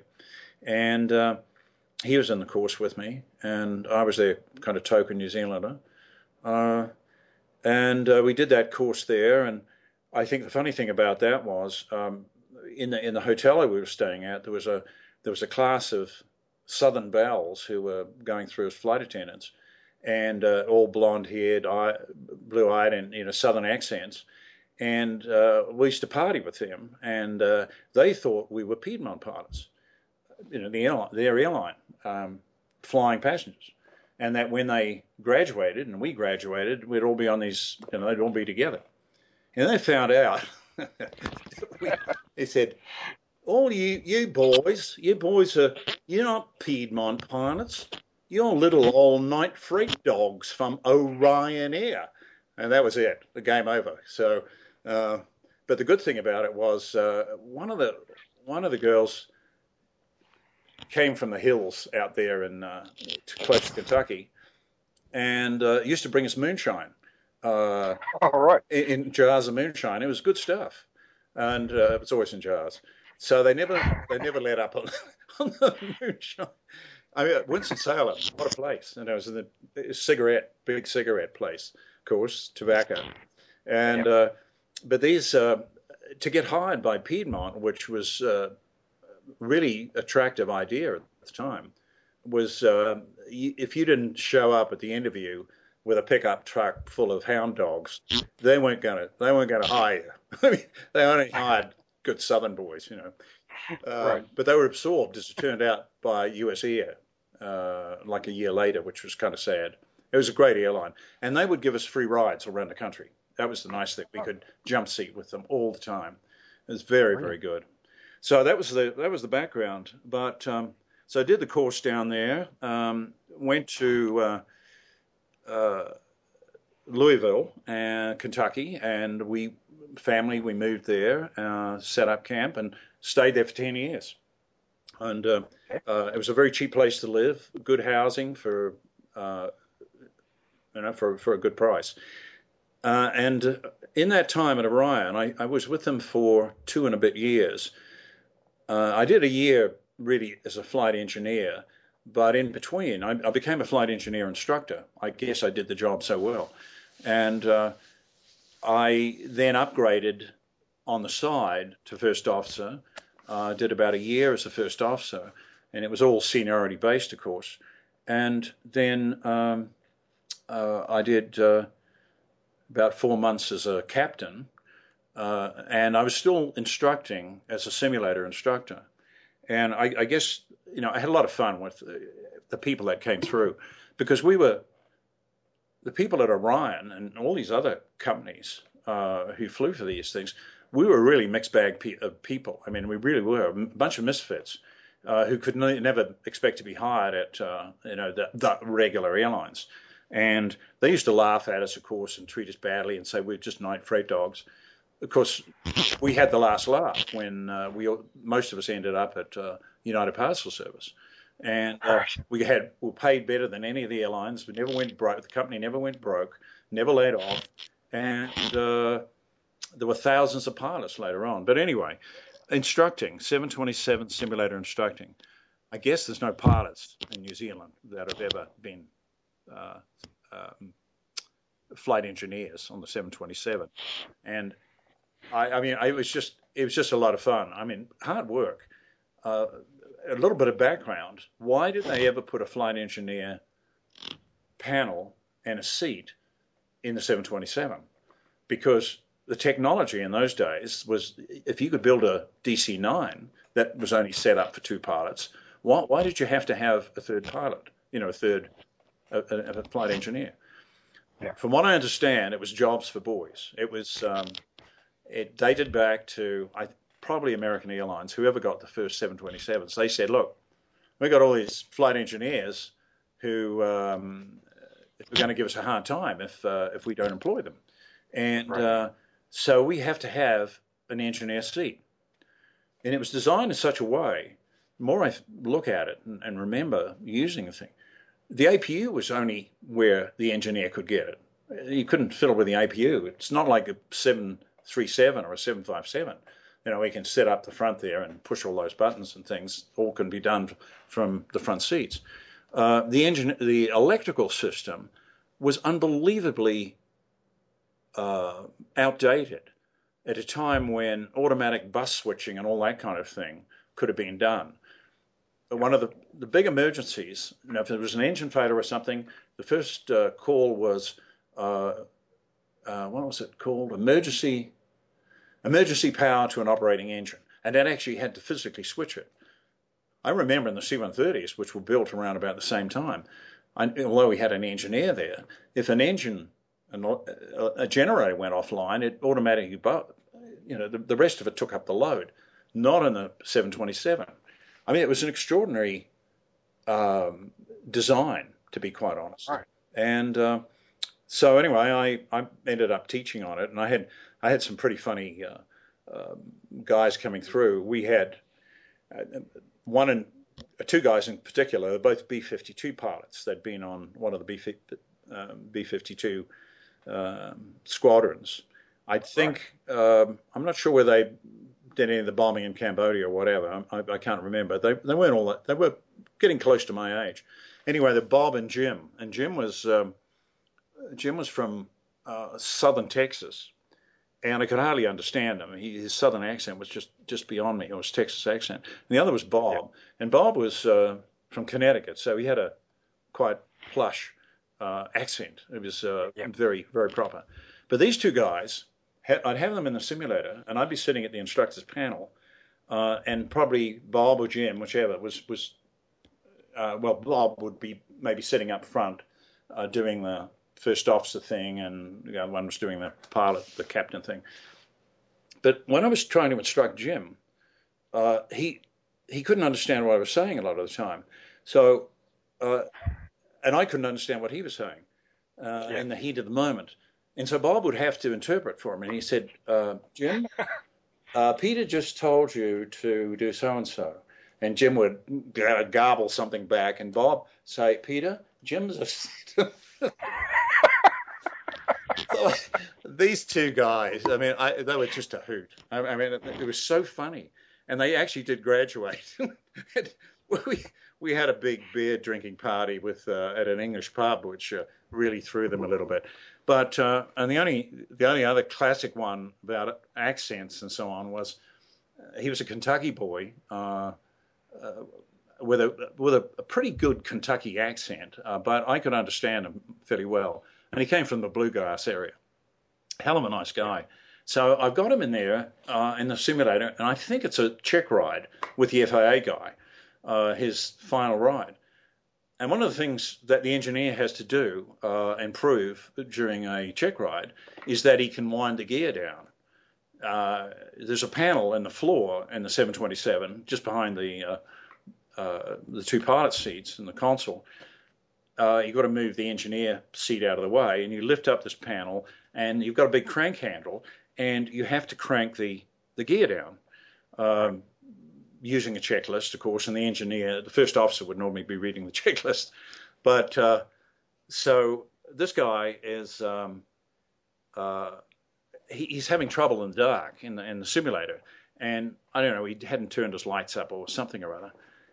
And I said, God's sake, get your bloody torch out, you know, and, and, and so you can see what you're doing. And he he he was in the throes of this. He was down on his knees with a handle, and he looks at me and he kind of shrugs. And and eventually the captain. The guy who was sitting in the captain's seat. He said, uh, "What Peter means is a flashlight." and in the debrief afterwards, this guy said to me, "Peter," he said, "What the." You, you know what I imagine when you said get the torch out. He said, I, I, I, thought you really meant one of those torches where you it's lit, it's all fire, and, and you're going to burn witches or something. Like that. So you know that was never forgotten. I mean, there was always always the torch. Uh, oh gosh, I, I, mean they were they're hilarious, and uh, and uh, another engineer guy who was a big eater. He was a professional engineer. I flew with a few years later when I was starting to climb mountains uh, up in the northwest. His name was Roy. Very interesting guy, but he was a great eater. Uh, he used to constantly eat on, on the airplane. If you ever ordered in something like uh, McDonald's or chicken pieces or something or other in the middle of the night, because we only flew at night, uh, from somewhere, uh, and uh, the plan was the three of you. You were going to once you got to got out of there and flight level heading for the next destination, that we all sit down and eat it. Well, if you left it with Roy, he'd, he'd eat half of it before he got eaten by airborne. So anyway, Roy was uh, Roy was a bit of a character, and uh, he uh, I took him uh, on a recce up one of the mountains uh, on a, on forest roads in a in a rental car out of Portland, and he was absolutely thrilled uh, about it, and we we get back to Portland, and, and that evening uh, we fly out to Indianapolis, where uh, we used to the sort was done before we flew off somewhere else to I don't know where Boston or somewhere in the middle of the night, and, one of our smart ass uh, first officers said, "Hey guys, did you hear Tremayne took Roy Hopper up into the hills in in uh, Washington State?" He said, "You know what? The the bears are actually hiding their food in the trees." It's the other way around. So anyway, yeah. Oh gosh, I mean, flying the 727 was uh, just with the people was a hoot, and uh, um, of those days. But then anyway, cut a long story short, we got to. Uh, uh I was two and a bit years in, and uh, FedEx, uh, the FAA secretary or whatever he was, whatever they called the guy, was an ex FedEx guy, and he said, "You know what? UPS is getting away with uh, a good deal here where they don't actually have to operate an airline. So they're going to have to get a certificate. And he was, they were forced into it. So UPS now, it gets itself a certificate through buying some little podunk uh, operation out here with who's got DC-8s. I think they got about six pilots or something. And um, the word goes out. We're going to start hiring. hiring uh, for a UPS airline, and this is the end of 88. So I've been with Orion for two and a half years, and I'm a captain uh, on the 727. So um, I get one of the first interviews, and one of the reasons is that I'm in the training department of Orion Air, and the training captain or the training uh, leader there, uh, he they hire him, and he said, "Well, I'd like to bring my own boys across and girls, you know, uh, okay. from my training department." And they said, "Oh, well, we'll interview them." So I got interviewed, and uh, they uh, they said, "You can't be a captain." I said, "Well, why not? You know, I'm a captain there." And they said, "Well, you you don't have enough FAR, whatever it was, under." I don't know. It was it, it was a bit of a hokey deal, but anyway, I had to. I dropped back to first officer, but that was okay. I thought it's worth putting up with. Uh, and a year later, I was back in the captain's seat anyway uh, with UPS. And uh, um, UPS was a very interesting company. I mean, they've got 3,000 pilots or something now. I, I, was in the first 50. It was called the Nifty 50. And uh, I was their token New Zealander. And uh, there was a token Brit and a token Norwegian and a token Swiss guy and a um, token Costa, Costa Rican, and so on and so forth. But I was a Kiwi. Oddly enough, no Australians. Um, and very few, I never saw an Australian after that, uh, ever. I don't, I don't know why they didn't come to the US. Maybe they always consider there's plenty of work in Australia. I don't know. It's uh, It was interesting. So, um, anyway, so now I'm with UPS, and uh, uh, we have a bit of a struggle with UPS initially because they're all truck drivers um, including the management, they're also Teamsters. So we have to join the Teamsters. Um, and uh, uh, for the first year while we're on probation. And then after we're off probation, some of the guys got together and they formed our own uh, IPA, which is a very powerful airline union right now in uh, association here in the United States with so many people. But the job was great. And uh, flying 727s for them, uh, particularly as a captain, uh, well, as even as a first officer, was great. It, uh, uh, they had some 200s. All our, what we used to fly before were 100s, which is all New Zealand knows, I guess. I, I think the RNZAF ones were 100s, uh, the little short airplane. Right. The 200s were something else, particularly the ones with the really powerful JT8s in them. Uh, the JT-87 was the standard one and the 100s. But we had um, four airplanes. Uh, two of them had JT-815s, and the other was the most powerful, I think, ever, was the JT-817. Beautiful avionics, whole, all kinds of great stuff in them. And, uh, of course, no, we're still not in the glass cockpit days, but these airplanes were really, really good. And uh, but just uh, uh, and then a year later, uh, no, I, I, flew as a captain, I think, for two years, and then a slot came up, uh, captain slot, uh, direct shift from the 727 into 747, and initially we only had 100s, and the and then we got 200s as well. So as far as Air New Zealand was concerned, the pilots there, they used to say, "Oh, you're flying the classics," you know. Well, yeah. they were pretty good classics. I mean, the 747 is a 747. Um, yeah. The 200 was was much better because it had more powerful engines, JT9s on it, and uh, so that was really something else. But I just quickly getting back to uh, stories about the 727. There were there's a lot of myths and, and other stories, odd stories about the 727. It was a classic, classic airplane. And it's sad that New Zealand really, you know, only had it for a fairly short period of time. Uh, and I think Ansett did it. Ansett had 727s, didn't they? At one point. Um, I think, yeah, I think they did. Otherwise, there were none down in uh, until the RNZF got uh, whatever they got down there. But one of the uh, one of the classic um, things you learnt as a flight engineer was the Hoot Gibson circuit breaker. And some people may have heard of this, but maybe not. And it was a circuit breaker that was way only available to within reach of the engineer, right past where you started uh, the um, um, started the APU.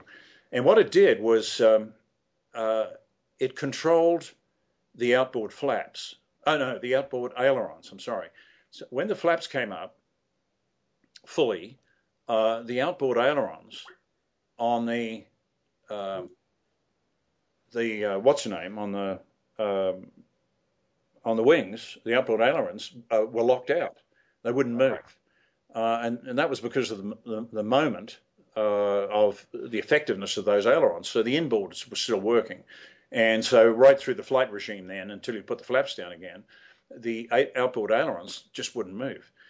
However, if the circuit breaker was out, uh, you could um, you could actually put the flaps down, and the outboard ailerons would work.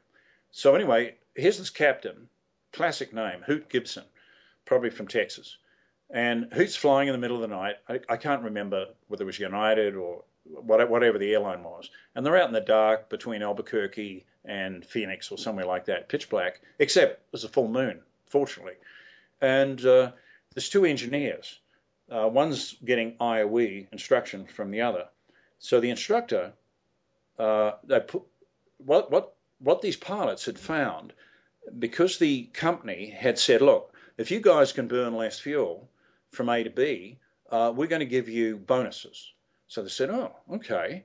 Um, they'd figured out that if you put a bit of flap down uh, at uh, like two degrees or whatever the low, lowest amount of flap was, uh, at high at altitude, you could actually get a better, a much better fuel burn, lower fuel burn. So that's what they were doing. They were getting the engineer to pull the circuit breaker, and they'd sneak, they'd put the flaps down, and uh, but they had to pull the circuit breaker, otherwise the outboard ailerons would start working. Well, classic example, you know, what, what handed ended, ended up was that the they had the change of an engineer. This uh, new newbie comes and sits in the seat while the other guy's taking a bit of a break down the back, and they've got a full load of passengers, of course. Uh, yeah. and, and, and the engineer, you know, one of the first things the engineer does is run his hands down all the circuit breakers at the back there and say, oh, one of the circuit breakers is out and he pushes it in. Almost immediately, they're upside down at 35,000 feet. The airplane's upside down or somewhere. and, and so the guys up the front say, oh, oh, this is not good. And uh, I, God knows what kind of maneuvers they went through. The only way that Hoot Gibson and, and the other pilot were able to figure out which way they were up was the moon. The moon was almost immediately above, above them in the location they were at. It was, you know, the high point. And, and they just struggled with this airplane until they got the moon above them. And they said, oh, God. you can imagine what happened down the back. The airplane, of course, was a write-off. So that was the Hoot Gibson um, uh, circuit breaker. We all knew about it. You know, it was they kept drumming it in. Don't ever, ever pull that circuit breaker. You know, and uh, and the other one was the Cooper vane uh, on the 727, and that was uh, DB Cooper, the guy that uh, hijacked uh, 727 out of uh, Portland to Seattle or vice versa, and then jumped out the back. Uh, he had a parachute and collected 200. He had 200 thousand dollars delivered to the airport, and he was holding them all hostage. And um, he had this. he was a skydiver guy of some sort. They never found out who he was because they never found him. And uh, right. they dropped the air stair door at the back in flight. I don't know what altitude, probably they would have had to depressurize the airplane. And he jumped out, and of course, they've never found him. They found some of the money, which had been marked, but never DB Cooper. Uh, Cooper. But as a result of that, uh, some of the airlines actually sealed those doors so they couldn't be opened in flight, and uh, they completely sealed them up. Uh, others, like the ones we had, they still worked, but they had a little vane. It was the cheapest mod you could ever imagine, and as you picked up airspeed on takeoff, this little vane just put a uh, basically a piece of metal across uh, and and stopped the airstair door from coming down, and that was ah. so. That's the Cooper vane. Yeah, I mean, uh, uh 727. just unbelievable all the stories about it um, and uh, all the amazing things that uh, happened. Um, right. Yeah. So anyway, I'm I'm rambling on here a bit, I know, but uh, the 747 days were great for me, and that's how I finished my career was uh, as a captain uh, on the 747 100s and 200s. Never did see a 400. Uh, they came much later, so I never had to learn about the Magic FMS and uh, all those glass cockpit stuff things. Um, for navigation, we had uh, triple INS on on the 747s, and they were laser gyros. Uh, very very good. They put them into triple mix, and uh, they looked after each other and judged each other, which was more accurate. Uh, and they were very good. I did miss out on the GPS. Um, they put those boards in, the little receiver boards, into the into the internet, uh, the INSs, I think just shortly after I left, which was on my birthday in May 1999. Uh, when I hit 60, uh, the rules of the game were still here. You could not fly in the front seats of um, commercial airliners, um, freight or otherwise, when you got to 60, which was an arbitrary figure. And uh, so, anyway, UPS had to pay me a I, I, got a pension from that time. I could have stayed on as a flight engineer, which I was approved to do. You know, I, a, I had a flight engineer ticket, and uh, I knew the 747, I engineer panel extremely well. Uh, so um, could have been would have been half the pay, and I still would have had to go out there and um, fly the routes and get tired.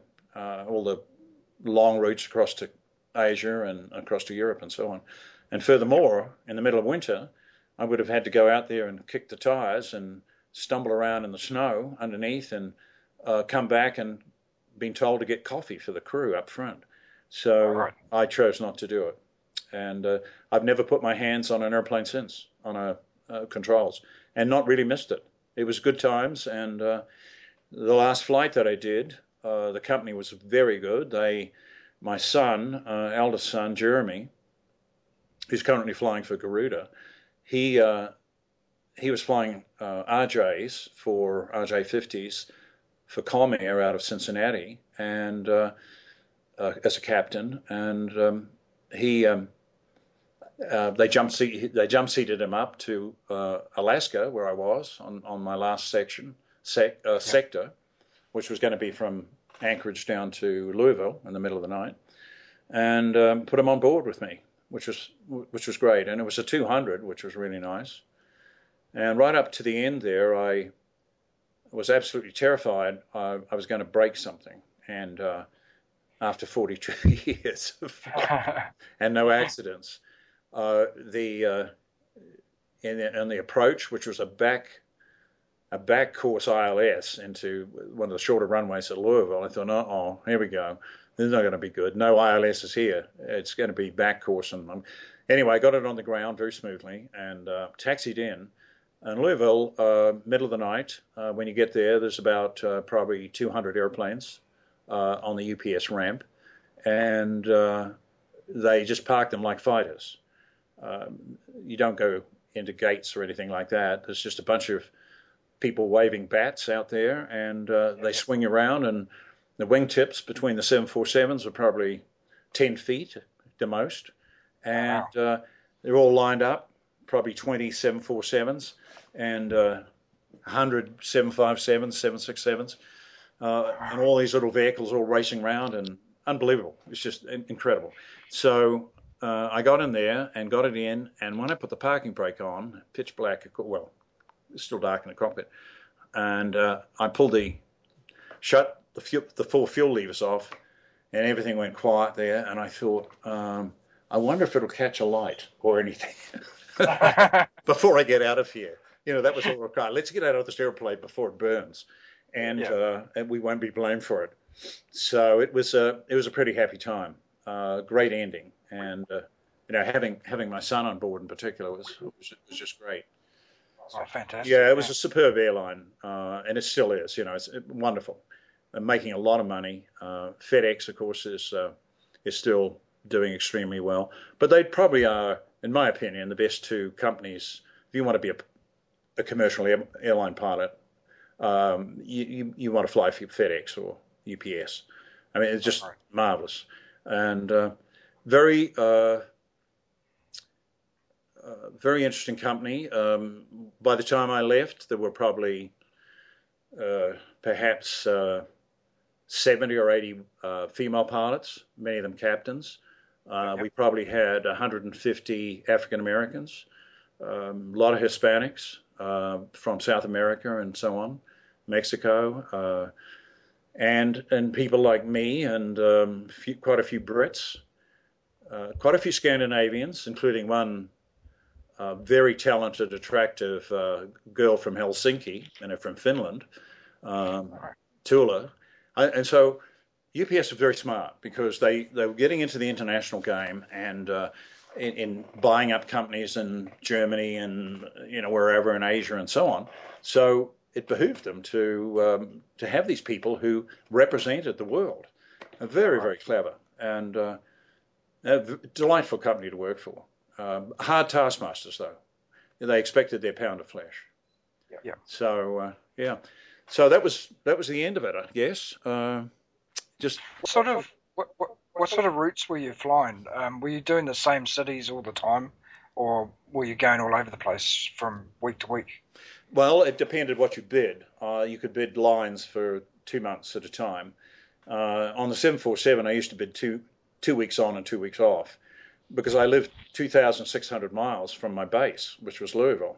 Um, right. Because in 1995, I, I we moved to uh, Washington State, uh, just south of Seattle, and I used to hitch a ride in uh, on one of our flights, DC-8 or whatever, into Louisville and then go fly for two weeks, and then come back, and I'd jump seat home again.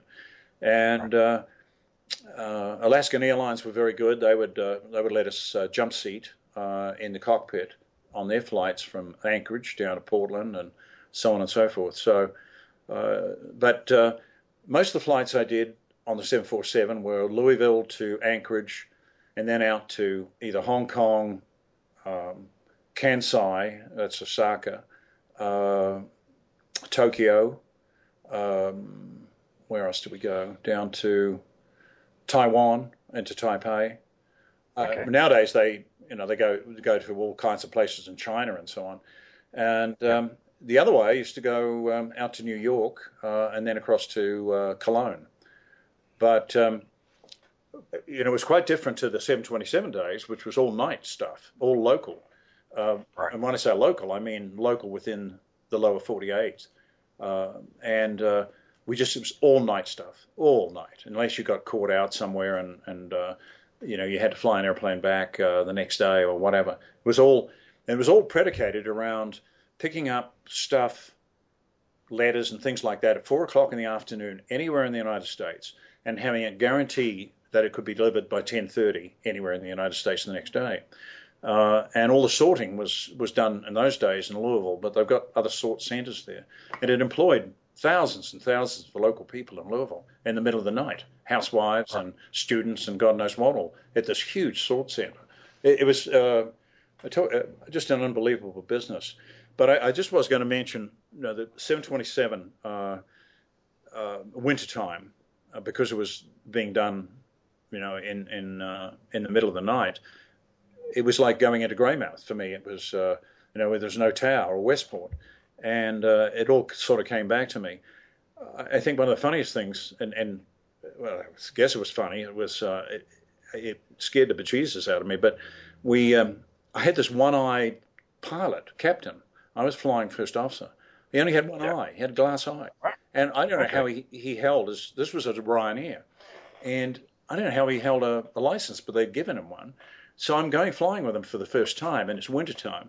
And we have, head out of, uh, I guess it was uh, Louisville, and uh, fly into, we're going to Cedar Rapids in Iowa, blowing snow, blizzard conditions, crosswind component of I don't know, 15 knots or something like that, and he's flying the airplane, and um, uh, the uh, we've talked to a couple of scud runners out there, guys flying these small airplanes, and yeah. uh, they tell us what the conditions are. There's quite a lot of snow on the runway, and it hasn't been swept, and um, they don't know about the uh, braking conditions uh, for our airplanes, et cetera, et cetera.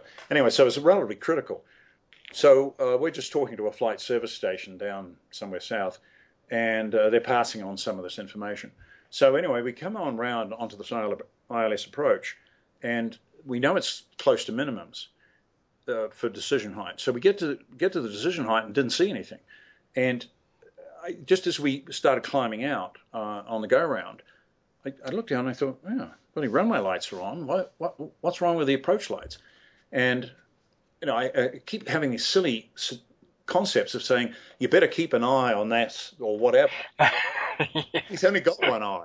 You know, I, I, was, I kept being tempted, and then I realised because I was so worried about him actually being able to fly the approach uh, that I'd forgotten to go to this particular frequency, VHF frequency, and activate the approach lights. Right. You, you actually hit it. Uh, you went to this frequency, and it, it click, click, click, click, click and the approach lights were supposed to come on. And then they stayed on for 15 or 20 minutes, and then they went off again. And I hadn't done that, so I didn't tell him that. And uh, so the next time we come around and he does the approach, he said, "Oh, wow, this is the approach so uh, I was always a little embarrassed about that, but I, I, you know, I was so intrigued by the fact whether this guy could actually fly the approach with one eye. But anyway. Uh, so yeah, there's a lot of stuff like that. We never really knew what the conditions were going to be like on the ground um, until we got with UPS, and they they actually started paying people to be on the ground to talk to us because the towers were shut down, and you didn't know whether the runway had been swept of snow or it had two feet of snow on it. You never you never knew, and when it came down there, found the runway lights maybe, and uh, but they were a little dim, and touched down, and uh, you smothered in snow. Uh, so, uh, and no braking action. You didn't know what until UPS got in the act, and they had these little cars that would race up and down that were tested. I don't know if you're familiar with. Uh, they have anything like that in New Zealand, but um, it has a some dynamo thing on it that tells you what the braking action's like, and they ra- race this vehicle up and down the runway. So uh, that was that all happened after I left Orion, and we actually got with UPS because they they had a lot more money uh, to spend, and they they knew if they wanted their stuff to be delivered, they had to meet these requirements. Right. Okay. Yeah. yeah fascinating stuff. Yeah, it was. Uh, it was the little old night freight dogs. That's we were, what we were called. We even had T-shirts made Um, back in the UPS wouldn't have appreciated it, but we had it for Orion. I am an Orion little old freight dog, night freight dog. Which was, yeah, it was uh, the Piedmont people, uh, those southern folks, but it's just a hoot, you know. And oh, I just want to, I'd like to make a comment about um, during some of those years, I'd get feedback from uh, Air New Zealand people that I knew, uh, not necessarily the ex-military guys, but uh, some of the guys that had come from NAC or whatever, and they'd say, "How do you stand flying with those UP, uh, with those Americans? You know, they're they're uh, they're not very good at, at flying airplanes. You know, and and you know anybody they can teach anybody to fly. Well, that was the point. You know, um, they don't. It's the New Zealand attitude of some of these people, and it's true of Australian pilots as well, commercial airline pilots, and the Brits to a degree. They they they have this elitist attitude about flying airplanes that you have to be something. It's a really really special job, probably because of the numbers game. You know, there's so few. So therefore, it's yeah. a it's a very charismatic, uh, uh, elitist. Um, only we can do it, and we're we're this and that and everything else. And people would write me letters uh, from there in the letter days and address them Captain Peter Tremayne. I think, what? I mean, I just thought it was so dumb, but uh, they didn't understand the American system. And if they if they had touched down here, it would have been in Los Angeles or San Francisco or or um, uh, maybe New York or whatever, and yeah. Never never understood what it's like to operate in this country uh, in the middle of the night or whatever with all the traffic, incredible amount of traffic, uh, all handled so well by the air traffic controllers here. I mean, it's brilliant, absolutely bloody brilliant.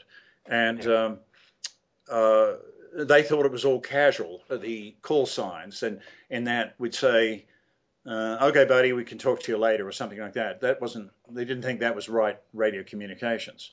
Um, right. But we did. It's done all the time here, and uh, so I, um, you know, I, I, I was very upset about that because I found the FAA and the whole operation here and all the airlines brilliant, absolutely brilliant at what they do. I mean, if you ask the average New Zealand pilot, commercial pilot, uh, or um, Australian in particular, you know, to come and fly in here in the middle of the night, in the middle of winter, they'd be totally lost and, and not have any operational control, which uh, you know you had to put all the flight plans in yourself over the radio and all kinds of stuff like that, um, which was uh, no, I thought they were very very good. Right. Yeah, um, and the other thing is, you know, I was right at home with all these people. Um, a lot of them were ex-Vietnam, uh, Navy guys, Marines uh, who joined both Orion and UPS, uh, including guys. Uh, one guy had been in the Hanoi Hilton. He was an interesting fellow. Uh, um, uh, one of the first guys off the F 117 during their spook years in the 80s. Uh, he was an engineer of mine at one point. And uh, he was one of these people um, used to get on this airplane first thing in the morning back in the early 80s, 727s uh, and 737s uh, these military guys that go out in civilian clothes or whatever at Nellis Air Force Base and disappear into the north, uh, you know, and go up there. They tell their families, well, we'll be back in a few days' time. And said, well, where are you going? I said, we can't tell you. right. And then we right. go up to Area 51 um, to Tonopah, and uh, uh, they'd fly the, uh, what was called Nighthawk. Uh, oh, yes. Yeah, and, and, when it didn't exist. And yep. so they were pretty interesting. And then we had uh, to fly with, I mean, their stories were fantastic. Then we had uh, SR 71 guys as well, and they were a hoot to fly with. I mean, you get sitting in the cockpit there for many long hours and talking to them about their experiences on uh, on something like the SR 71, flying along at Mach 3 or whatever they did, uh, 3,000 miles an hour. I mean, it was just unbelievable. So, so I was right at home, and a lot of them I was able to, because of my military background and uh, Vietnam years, they adopted, uh, they adapted to me very quickly, even though I had a different accent. Uh, yeah. And uh, we we could all talk the same language. Uh, the, one of the things, of course, after 1984, when uh, Lange got into power, uh, some of the, the military guys would, would say, "Hey, Peter, you know what's what's the deal with not being able to operate our nuclear ships into uh, into New Zealand? What, what what is this? Whatever happened to ANZUS?" So I'd I'd be fairly diplomatic about it and say, well, you know, we uh, he, the government they got in New Zealand uh, decided that they would do that. They he got elected on a an anti-nuclear zone um, arrangement, and that's it. And yeah. so uh, they were kind of saddened by that because they, they, they enjoyed coming to New Zealand, uh, the Navy. Uh, and uh, the Marines and so on, but they loved, of course, going to Australia. Still, Right. Uh, right. They used to talk about Perth, you know, Sixth Fleet, or I guess it was the Sixth Fleet used to operate into there, and they'd love Perth and Sydney, of course, the, uh, going in there. And they said, well, the Aussies yeah. is completely different. You know, we can go there, and they're really, really happy to see us, and they don't ask us whether we've got nuclear weapons on board, and we can actually take our nuclear submarines in as well. So right. boomers. So I said, well, I, you know, I'm sad. I'm sad myself about it because our relationship from my time, particularly in Southeast Asia during the Vietnam years and all that kind of thing, I worked with you guys. I worked with you in the Antarctic. I worked with uh, with the U.S. Navy. I worked with the Air Force up at uh, Kadena in Okinawa and Tachikawa in Japan, and uh, you know in Saigon and so on and so forth. And I, am really really sad. And I'm sure, you know, the New Zealand um, Air Force is, and, and, military feels exactly the same way. But I said that's that's what happened, and uh, it doesn't look like it's going to change anytime soon. No, that's right. And there's still a lot of people here, even now, that are still sad about that whole loss of that um, friendship and, and arrangement that we had with America. Yeah, well, it, it ran it ran deeply here uh, from a trade point of view. I mean, back there in Reagan Reagan's days, they said, "Well, we're not going to buy any more meat from New Zealand, uh, or yeah. butter, or anything like that." I mean, why would we? And uh, if you if you want to stay out of it, we're not going to give you any more intelligence information. We're not going to share any of that, and um, uh, you we don't want anything to do with you. In fact, yeah, I think exactly. yeah, I and I, am not I'm not surprised. And the Americans really felt bad about it, uh, and and it was totally unnecessary. But uh, of course, the relationship with uh, with Australia was totally different, and it, yeah. it was interesting You know that at the time, and I guess it's a lot of to do with the uranium. Uh, Australia always felt that their relationship with, well, it was all all dates back to the Coral Sea, the Battle of the Coral Sea, um, and I suppose that's of greater immediate interest uh, for the old hands um, in Australia than it is in New Zealand. That it did save Australia, and that was the U.S. Navy. Well, exactly, and there's a lot of people in New Zealand still who remember the um, the fact that the Battle of the Coral Sea that that saved New Zealand's bacon too, because the the Japanese were actually heading to New Zealand, not to Australia. They were going to take New Zealand first. Yeah, yeah. So um, you know that battle saved us. Well, it was uh, the other aspect about ANZUS was uh, when the reason that we got that wonderful expansion that I happened to be at the beginning of uh, yep. in uh, airplanes like C-130Hs and P3s and Iroquois and all that kind of thing uh, was because we went to Vietnam. And why did we go to Vietnam? Because of the ANZUS Treaty, uh, which was all dated back to the Battle of the Coral Sea. And so uh, I, I it just, well, that's one, one of the reasons I left New Zealand. I was happy to leave New Zealand back in uh, um, 82 or whatever it was and went to, uh, went to Australia and uh, then then over here. So uh, yeah, sad sad times for the New Zealand military. Yeah, definitely. Mm, definitely. Anyway, so you you mentioned that um, you haven't flown an aircraft since uh, your retirement in 1999, but do you keep in touch with um, aviation? Do you still follow it? Um, do you go to air shows, that sort of thing? Well, yes and no. Um, I'm still uh, locked into uh, the uh, pilot association at UPS, and yep. uh, so I get all that information. I'm and a lot of those guys, you know, I know they're starting to retire at 65, of course. Uh, quite a few of them are dying, uh, and uh, so I'm I'm kept alert with that. I'm surrounded here in Reno with a lot of those guys as well. um, where re- people retire here because of the tax base. Uh, It's a much lower tax base, and it's a great place to live, close to Lake Tahoe and so on. So I've got all the people I started with. Um, quite a few of them I'm, I'm surrounded by here, and uh, so, so it's it, it, it's really worthwhile. Uh, air shows. I've lived in Reno since 2008. I've never been to the Reno Air Show. Oh gosh. And the, re- the reason is September's a big mountain time for me. Right. So uh, you know all the Harvard or the T sixes show up here, and I see them flying around in groups, and uh, the P fifty ones show up, and um, the uh, red not the red arrows, but uh, Blue Angels show up here, and I've I see them scorching around here, uh, and uh, whatever the Air Force team is as well, they'll be here, and the F one seventeen show up, and occasionally a B two.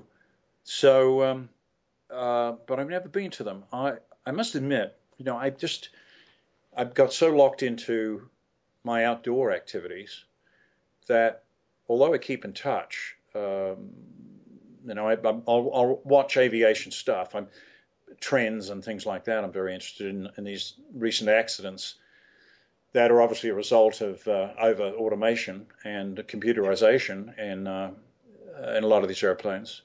Uh, I'm, I'm I, I do have an interest in that, and I have some reasonably strong opinions about it as well.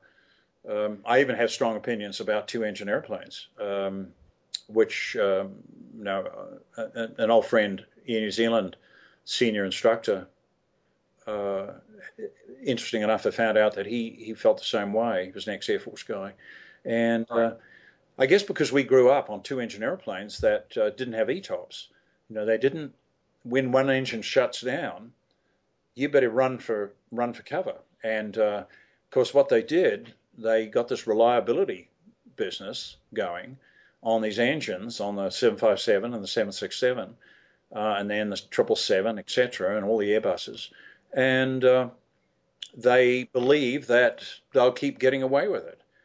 Uh, but we know from our old asymmetric days, you shut an engine down, you've lost more than 50% of your power because you've cranked the engine, uh, the aircraft around, uh, and you've got you've only got about 45% of the uh, or something like that of the performance because of the yaw. Let's keep it straight, and uh, uh, that's one thing. And, and of course, there's all the other. They put all these extra bits and pieces on them, like extra hydraulic pumps and so on and so forth.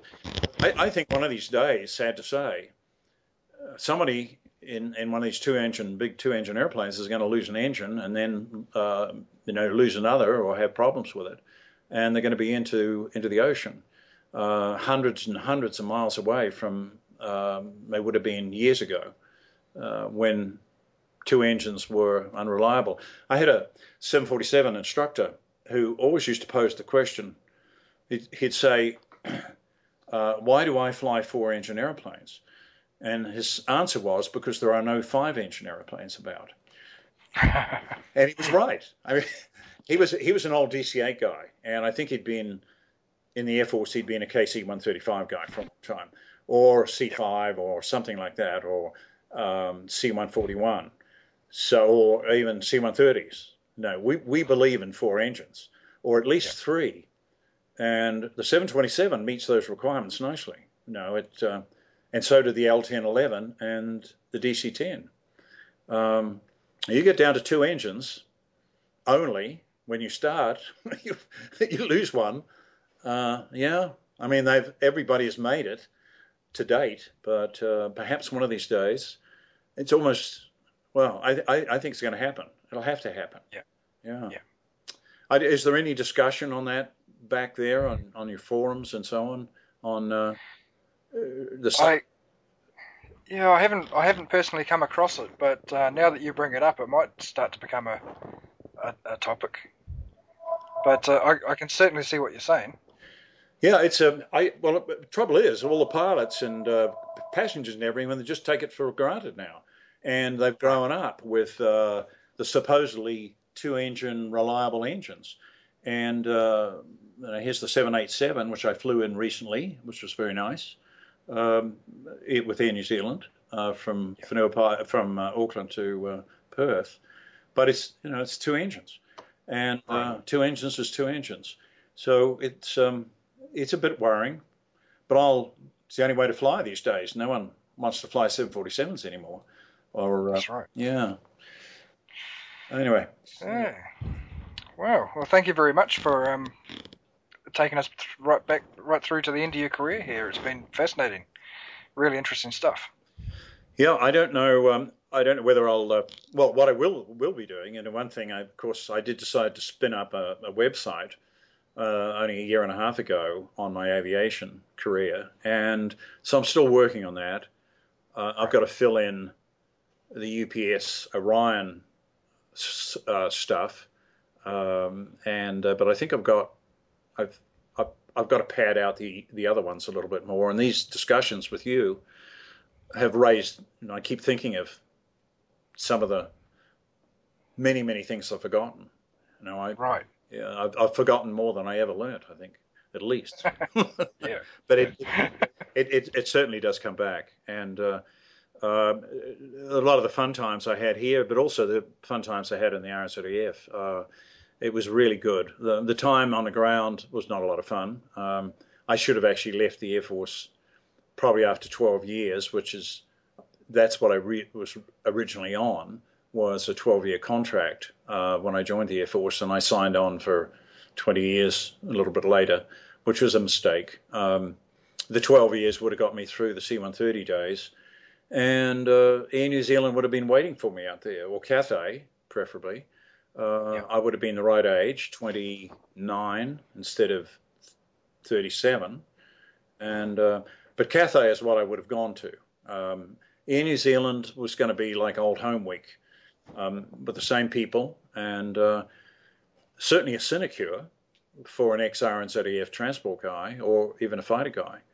Um, but uh, Cathay would have just that much more attractive, right, uh, for me. And but I'm pleased looking back on it. I have no regrets. Uh, I did. Um, I, I, had to follow the dream thing, and it was it was tough at times. But I um, really, when I got to Stillwell Aviation and started doing the delivery stuff, got to know people in the United States, and uh, and then got into the night freight business here and whatever. Uh, definitely no regrets. Right. There's no way. Absolutely. Yeah, I was very fortunate, yeah. and but I made my own luck, I must admit, and uh, uh, I think that's the key to it. I I was certainly in the right place at the right time, but you had to make sure you were in that position. It's, I said somebody when I first came here said, "You've got to catch the brass ring when it comes by, you know, and yeah. uh, grab it." And UPS was like that because we were very reluctant to go to UPS. Uh, we were doing so well at Orion, and uh, we always thought UPS would be very difficult, and it was for the first couple of years or a year and a half.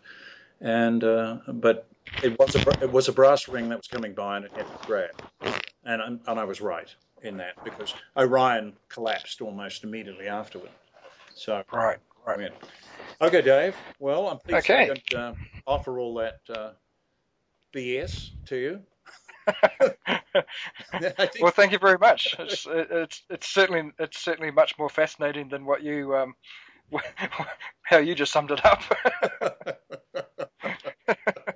well, I think I think people out there who uh, know me uh, may try to pull it, you know, pick holes in it a little bit, uh, and and that's it wasn't done intentionally. And if I, it's just that, you know, at seventy six, uh, you, you, have a few senior moments, and and do forget a few things. But I think I got most of it right, and uh, fairly close.